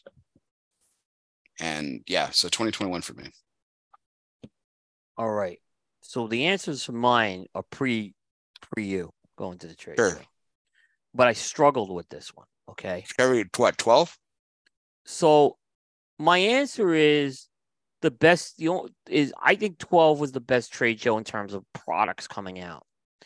Um it was a big big trade show, okay? So let me just kind of give you uh but the problem is Orlando people didn't like it, right? But but you look at impactful releases. Let me I'm just going to rattle off some of the releases that came out that year. The EP Carrillo Inch comes out that year. Um the Lara Orcinanos, uh, Maduro, but the more important, the Preferitos Diamond is the other one that comes out that year. The uh, Foundry comes out that year. Like I know it was a bust, but it was a big deal when when at Foundry the time yeah no at the time when- yeah when Foundry came out. Um, there was uh, Papas Fritas comes out that year from Drew Estate. Uh, Rocky Patel comes out with like eight, eight or nine releases, right? 2013, in my opinion, was the best vibe I had at a trade show. Went back to Vegas, and Davidoff Nicaragua was there, but a lot of the releases that came out in 2013 went bust. That's the problem I had with it, right? So, like, yeah, Davidoff Nicaragua was a, a great uh thing, but then there was these, there were just some things that missed. Like, remember Christoph Galerones? yeah that was that that falls apart, right? Um, so that one doesn't make it much. Um, there was yeah, there wasn't really anything else that stood out to me. Uh, CLE launched that year. I mean, that was the other highlight. I would say that was the launch of CLE. CLE there was- asylum yeah But there were a lot of releases that just, in my opinion, LaFleur had a huge trade show in 2012.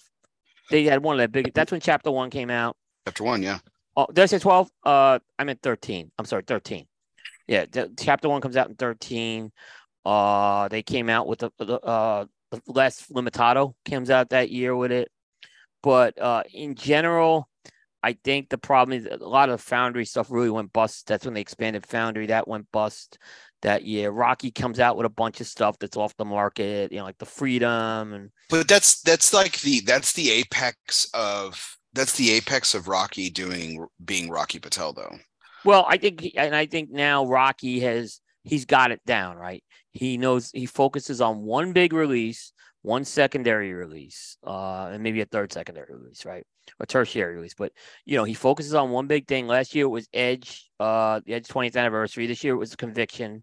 The uh, two years ago it was the Rocky 60, and then you know Rocky 60 comes out, and White Label and Disciple comes out that same year, right? Which I think over got overshadowed by it. Um, last year he does the Edge, but I think the DBS was the better cigar. Uh, and I guarantee you this year, Dark Star is going to probably be more popular than Conviction because of the price point. So yeah i was gonna say i think it's just yeah reach at that point but yeah, so uh, there were a few others. Like you remember Royal Gold cigars came out in 2013. So that was the that was the year. That was when Swisher tried to create their own brands. Uh, so Swisher was exhibiting their own brands and they were working with different factories. Um, they come out that year. Uh, Sindicato comes out that year. They go that never worked out. Um, so there was a lot of stuff that you know. Torano did some stuff, and they did that Exodus Finite, which was the best one of the best cigars they did, and they they ended Best. up going. They're gone a year later.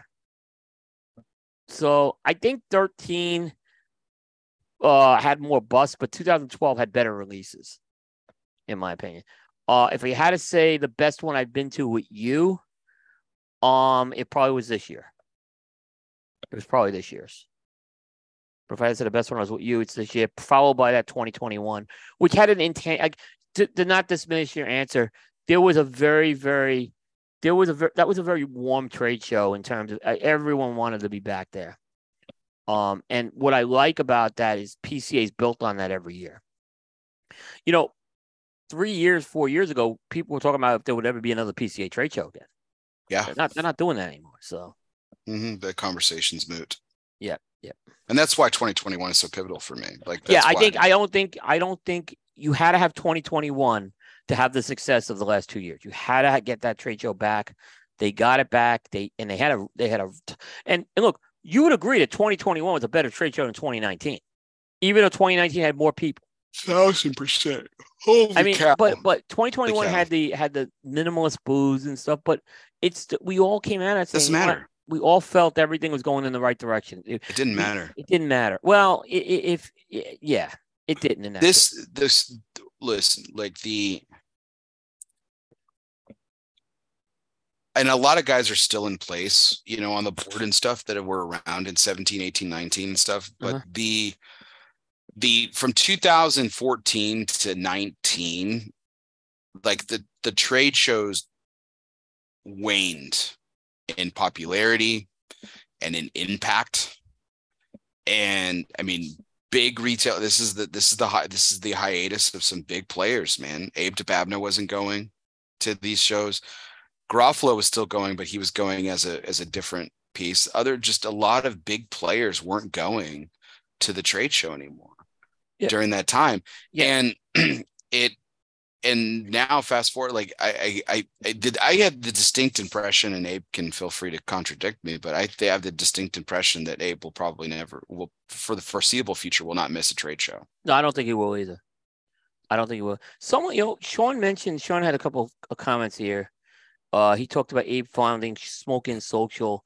I don't think we could dispute what Abe has done uh, in the community aspects uh, from a retail standpoint over the past. When was the first Great Smoke?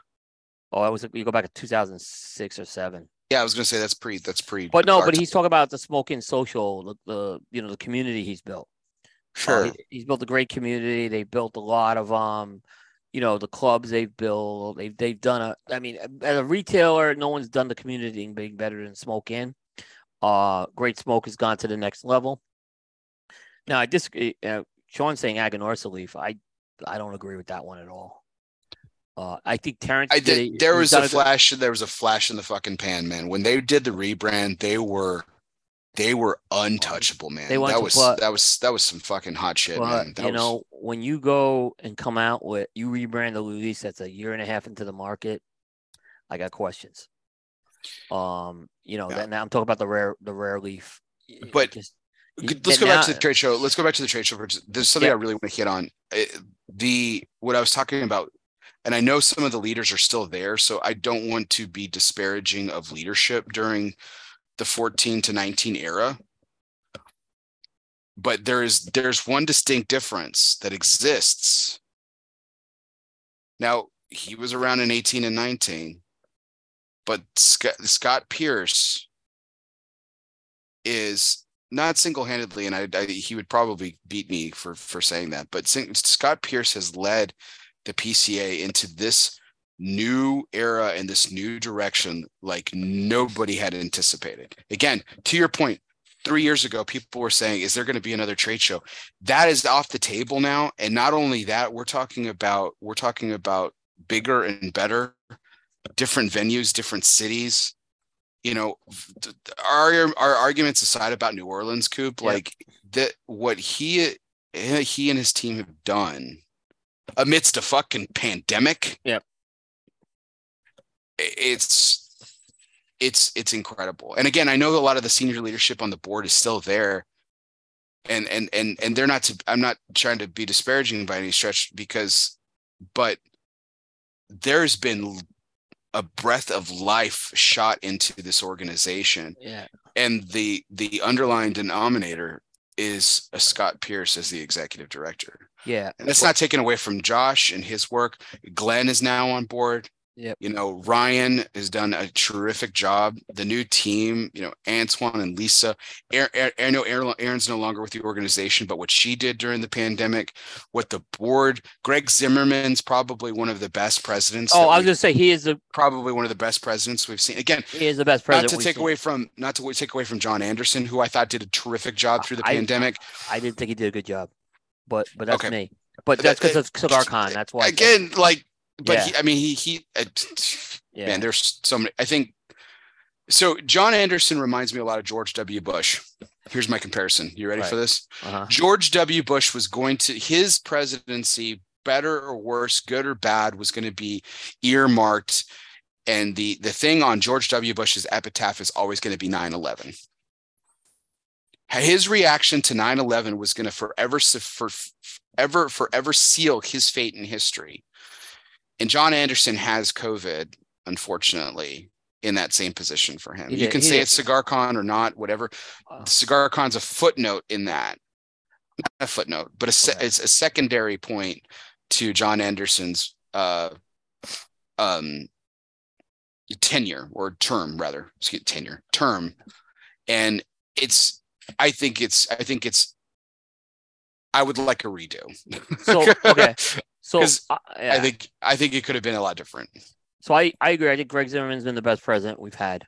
I and by the way, I have a lot of confidence in Scott Regina after just briefly talking to him at the media conference. Uh, Well, and and and Scott's been a part of this ride for this. This Yeah. is what I'm talking about. Scott's and and Scott's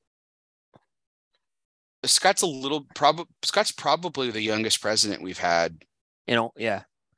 in a while. Yeah. I want to say. I want to give Craig Cass his, his due here. He did a great job. The problem with Craig Yeah. Cass has he came in at the point when we were at the dark, like the FDA. He came in at horrible, but he did lead this organization through a So- very dark period. Yeah. and I- So Craig, yeah. So Craig's earmarked by the Yeah. FDA. Yeah. So Yeah. like right, yeah. but I mean, but here's where I fault John Anderson, and I like John Anderson. He's a good man. He's a great retailer. He he's was around long enough to know that Cigar Con should not have been attempted. And so all those people were on the board back in two, these guys. He was on the board 2013 when they tried it, and no one stopped. No one and they no one educated anyone on how much of a divisive factor this was going to be. They were unprepared for that, and uh, that's why I kind of unfortunately I, I always associate Cigar Con debacle with him. And then the answers he gave afterwards uh, on why they retreated were just not transparent to me. And uh, I I can't lessons him any- learned though, man. Lessons learned. Like they're they're the PCA is more tra- to your point is more transparent than ever. They're true. They it's true, and I think they they learned. They're they're Uh, more I open think- fact than ever. They're they are more agile than ever. I That I- they do I- not need to retreat back in the hole. That's the problem. They need to continue continue to propel forward. I, I would have also given Greg another term, but but I understand the bylaws are the bylaws, right? But uh, you know, and, and he's that's why they have the emeritus position, and he's still going to be involved with that. But yeah, I, I can't say enough about um, Greg. Um, one guy I would have I've never interviewed him. I know you did a great interview with him, and Great uh, interview. Yeah, he is. He's a great Yeah. interview. I'm not patting yeah, myself I on the met. back. I, He's well, a great we, interview. Remember, we met him at the Davidoff trip. Yeah. and he was on the board at the, and he was uh, just we hit it off with him and in my opinion yeah he is uh he will go down as the greatest president over the last 13 years. I- he he doesn't remember he, he he and he even apologized to me. I had a great conversation with him on that Davidoff trip, and I when I heard he was going to be president, I was so fucking excited.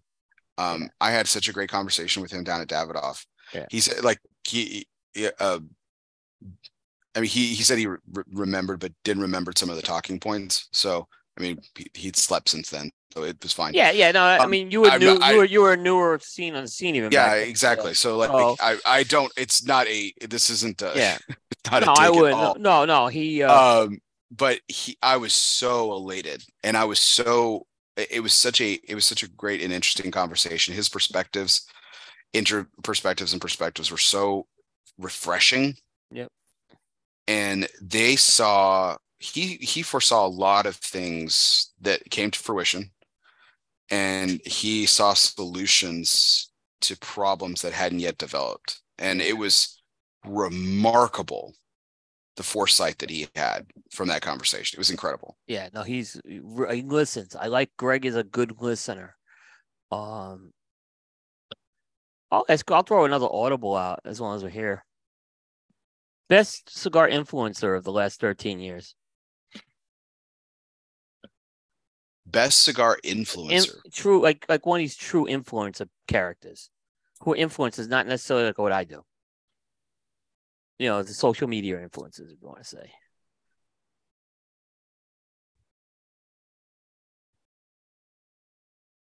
Is there one? Yeah, I'm not trying to be disparaging. I'm trying to think of. I, there, there are ones that I follow that I think are great. Um, It could be anywhere.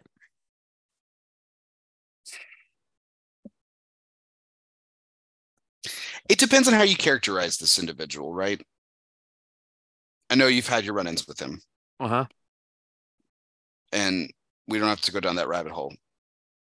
Would you say that Kevin's an influencer? Or would you say that he's a member of the media? He's an influencer, and he, and and I have had my. We're on good terms. Uh, but he has done. He wouldn't be my number one choice, but he has done. Uh, he is. Yeah, I done think- some- yeah. Yeah, I if, he- it- Yeah, he's done- he he he straddles the line, right? It's a it's a Yeah. it's a, it's a it's a thin walking point. I think, yeah, I, I if it's not Kevin Shahan of Cigar Prop, that's who we're talking about. I just mentioned him by first name. Yeah, he's done a good job. You can't say he hasn't I- done a good job. He's done a good job. yeah, what he the community he's built, the the brand that he's built. Right. That if we're talking again, we're just talking about influence, right? So I think that's I think I I- think it's really hard to to sway that. Again, i- i- he's not no that we can't go down that road because he's not an influencer. Um, I'm, I was thinking about somebody else. I'm not talking about Kevin anymore. Um, but Kevin, again, it's it's a it's a thin line, right? Because he's also a. I mean, he has the line of products too. Like he he. But he that's yeah. but I mean, Dojo sells products too. I mean, so yeah. Dave Garofalo sells products. Yeah. I mean, so Um. I get it. I mean, a couple of my, I mean, a couple of my favorite that I, I, I love to follow. Um, um, I think like R- remarkable Liz out of New York. She's got her own brand now. Um, I think you know she does a lot of stuff with like the SOTL movement, and um, she's done. I think someone who utilized. She's not an influencer, but um, um, but um, she catapulted her brand through an influencer style of campaign that's Leo of Nova Cigar. I think that I think that Yeah. was pretty pretty impressive what she did in a short amount of time.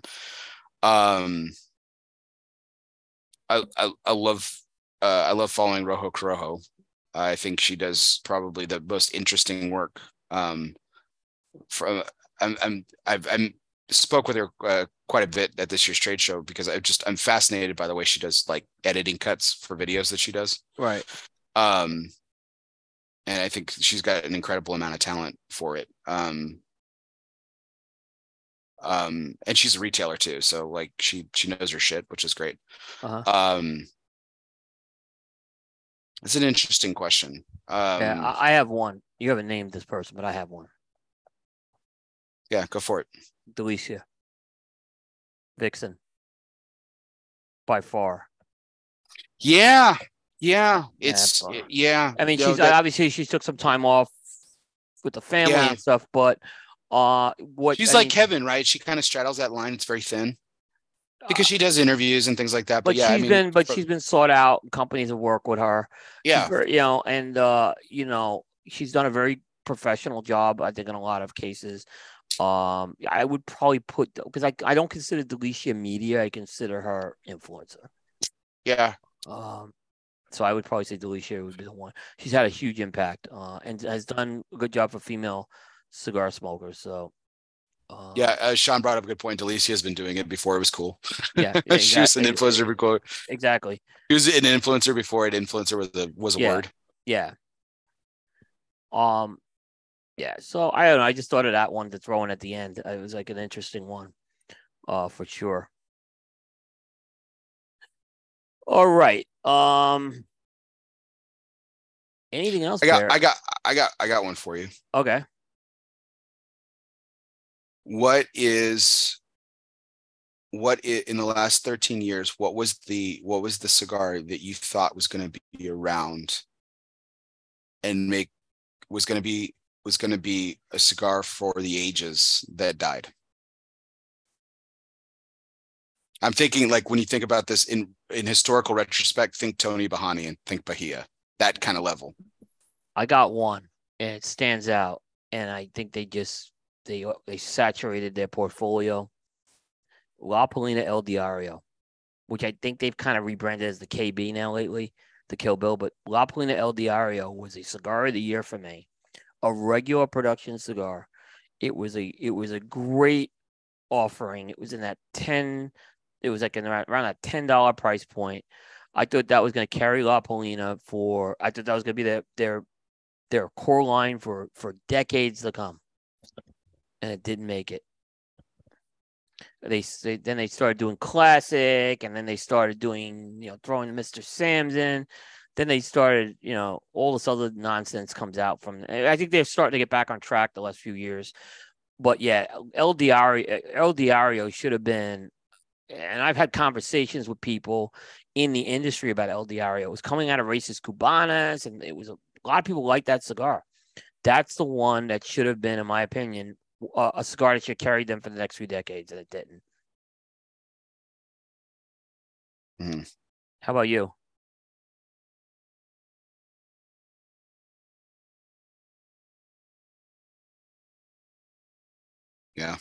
I it, I, I I I mean it's a cop out answer. It, it is. It's the answer. La Palina is the answer.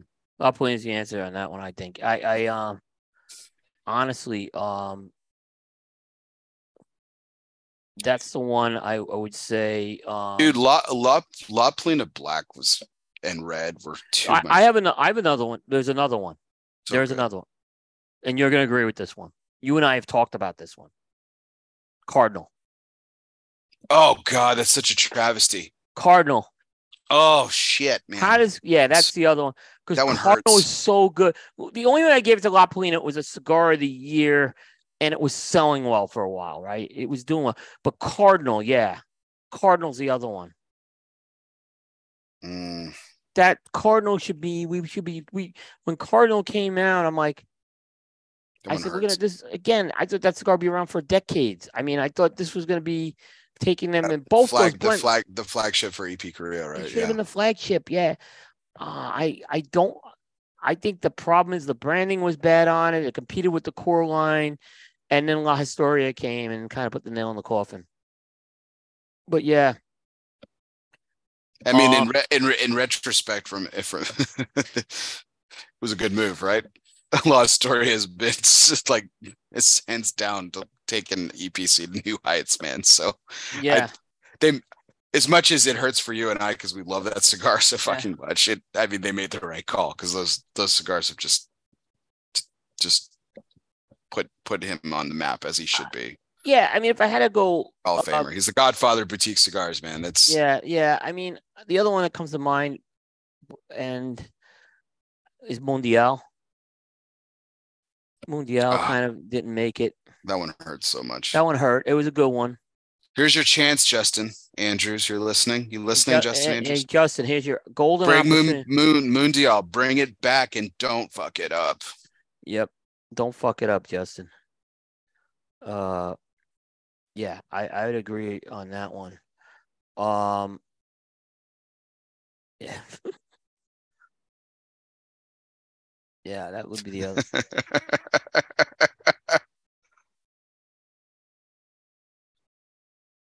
the other one. No, I can't put that in that category. It's still around. Yeah. Are there anything? Is there anything that, that you're surprised is still around? Um, four kicks. I just didn't get it. But that's a personal You're- thing. That cigar, people like that cigar, so shouldn't that say that. cigar's so good, dude. You're wrong. I'm not. That's not like I'm front a crown head. I just never liked that cigar. well, here here's the thing that we you feel about Lord- Four Kicks is the way I feel about Las Mareas. Everyone loved Las Mareas. I, I I did just did hit my palate, man. It, it- it- and Yeah. I, it and and it kills me because I know uh, John has a love affair with that cigar. I mean, he loves that blend so much, and I just it it pains me to say that it just didn't hit my palate. You know, it just pains me. But I just Uh, get it. Yeah, surprised it's still around. I'm just going down my list here. Um, let's see some scores that were pretty lame that I gave. Um, uh, that's gone. Like a lot of the ones, like it's funny. A lot of low scoring ones are gone. Well, so I Um, guess you were right then, huh? Um. uh, Let's see. I, we we mentioned them briefly, like when we were talking about it, but like I think the like the emergence of Roma Craft, you know, Nika Sueño, the emergence of Oveja Negra. Um, you know, like we said, Cavalier Geneva, like these these these. That's the next. It's the next. It's the next next one. Yeah, generation, like, right? A Like couple. of, yeah, James James Brown, Ian Reith, Sebastian D. Coupe, Reinier Lorenzo, those guys. Yeah, it was. Um, it's funny because a lot of the ones I'm looking at on my list here, like like Ortega Series D, was a dud. I know a lot of people like that one. I would have bet you. Okay, no, this is funny, right? Because of I've given Espinosa like two number one cigars for my list, right? And I've Hector blends some of like the perfect cigars for my palate, right? And I fucking love Espinosa, right? So it's funny, right? At the beginning, at the beginning of that story, I would have fucking bet you everything that I had in my bank account that Eddie would have made it and Eric wouldn't have. Damn, was I wrong? I know a lot of people who thought that too. Holy Uh, shit, was I wrong? Yeah, like- I'll, I got one. I, I, I- I thought they would have been both been fine. Like I thought they were both going to make it. But if you had said, "Hey, one's got to make it and one's not," I'd be like, "Oh, it's Eddie Ortega. He's the one that's going to make it." I Like- got one. Yeah, yeah, uh, but but God, yeah, would it- I have been wrong? Holy shit, I would have Yeah. lost a lot of money. You just made shame, me shame, shame, shame on me, man. Shame on me. La Gran Oferta by my father. That cigar is fucking terrible. I, I, I look, and they're having a great. Part of me wants to go back and smoke it to see if the tobacco's gotten better in it. But that was a terrible cigar. And look, my father's had some Opulencia, great, La Opulencia is better. not much. La, La Promesa, La Promesa is better.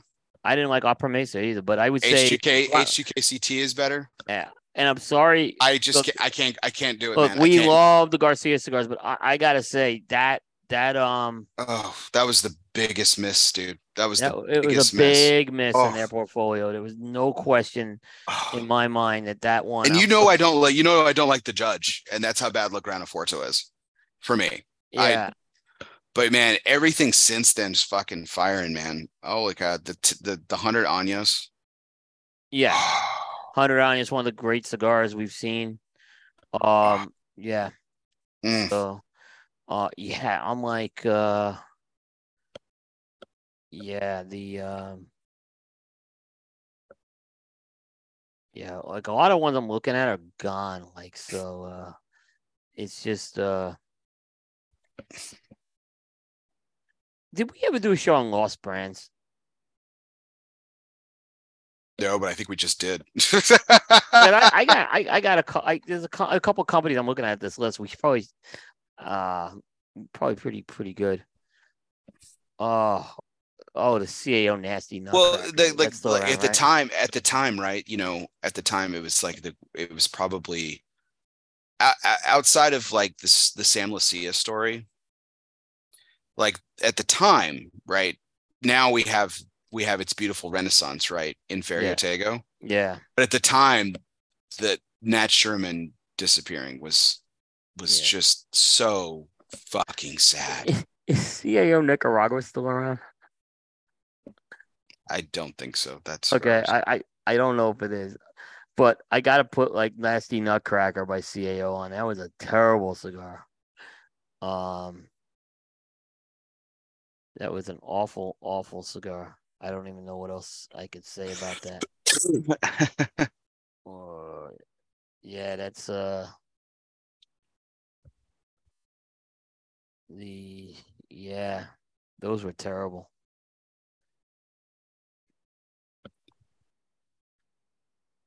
Uh yeah, um Oh, Sindicato Hex. I think that's still around. That was awful. Awful cigar. Sindicato Hex, they were, like I took my son to Corona for the first time. They were giving them away for free. I said, and he says, "Oh, because he was going to have his first cigar." He said, "Get that." I'm like, "No." I didn't want to turn him off. I said, "You'll be turned off for cigars forever." So he had a San, San Cristobal instead. Uh, but yeah, that was a that was God, that was awful. That cigar. There's another my father's cigar. There you go. Yeah. All right. Uh, anything else? I think we beat this one. No, too. no, no, no. It was good. Uh, happy, happy anniversary, Coop. Thank you 13 very years, much. man. Thank you. Thanks 13 for years. 13 years of some of the 13 years of the best coverage, some of the best reviews. Coop, I meant what I said earlier. For a majority of your th- illustrious 13 years in this industry, you did it by yourself. A lot of it you still do by yourself. And it's a it is a privilege and it is an honor to Yeah. be part of the team that Yeah. that we get to be a part of and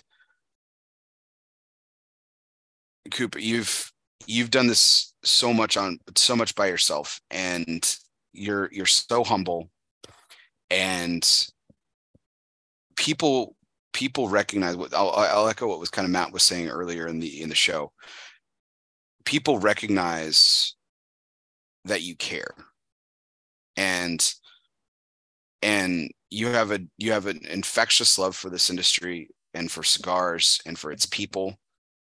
Um and you cover it better than anybody else. And i'll fucking say it. Yeah my homer? Sure. But for what you do the limited resources that you have um it's it's incredible to work with you it's incredible to see what you've done in 13 years Thank you. congratulations It means a lot. Thank you very much. Thank you very much. Thanks for all the nice comments too uh, in the chat. I'm seeing that as well. I really appreciate those. A great deal. Um, don't take it for granted here. Uh, you know, we have a great team here now. Um, you know, if we have actually seven people on the team, if you count my wife, who does a lot of the proofreading and the business management. Um, you know, so uh, everyone everyone gets a, sh- uh, uh, no participation trophies here. That's how I want to end that. That's how I'm going to end that. We don't need participation trophies here because we win as a team. And I'm just like, when we what we delivered out of the trade show this year, to get to we were number one this year. Uh, Maybe not number one in hits and views. We had a lot of hits and views. Maybe not number, but we were number one in, in our delivery of the content for sure.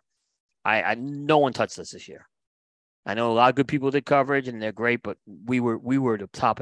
I've never said that before either. Uh, I think the last couple years we were certainly up among the best since obviously since we, but this year we we we took it to the next level. So I'm very proud of this team. Um, and uh, stay tuned. I mean, we'll uh, hopefully we'll be, we'll be having another one of the we'll have another one of these next year.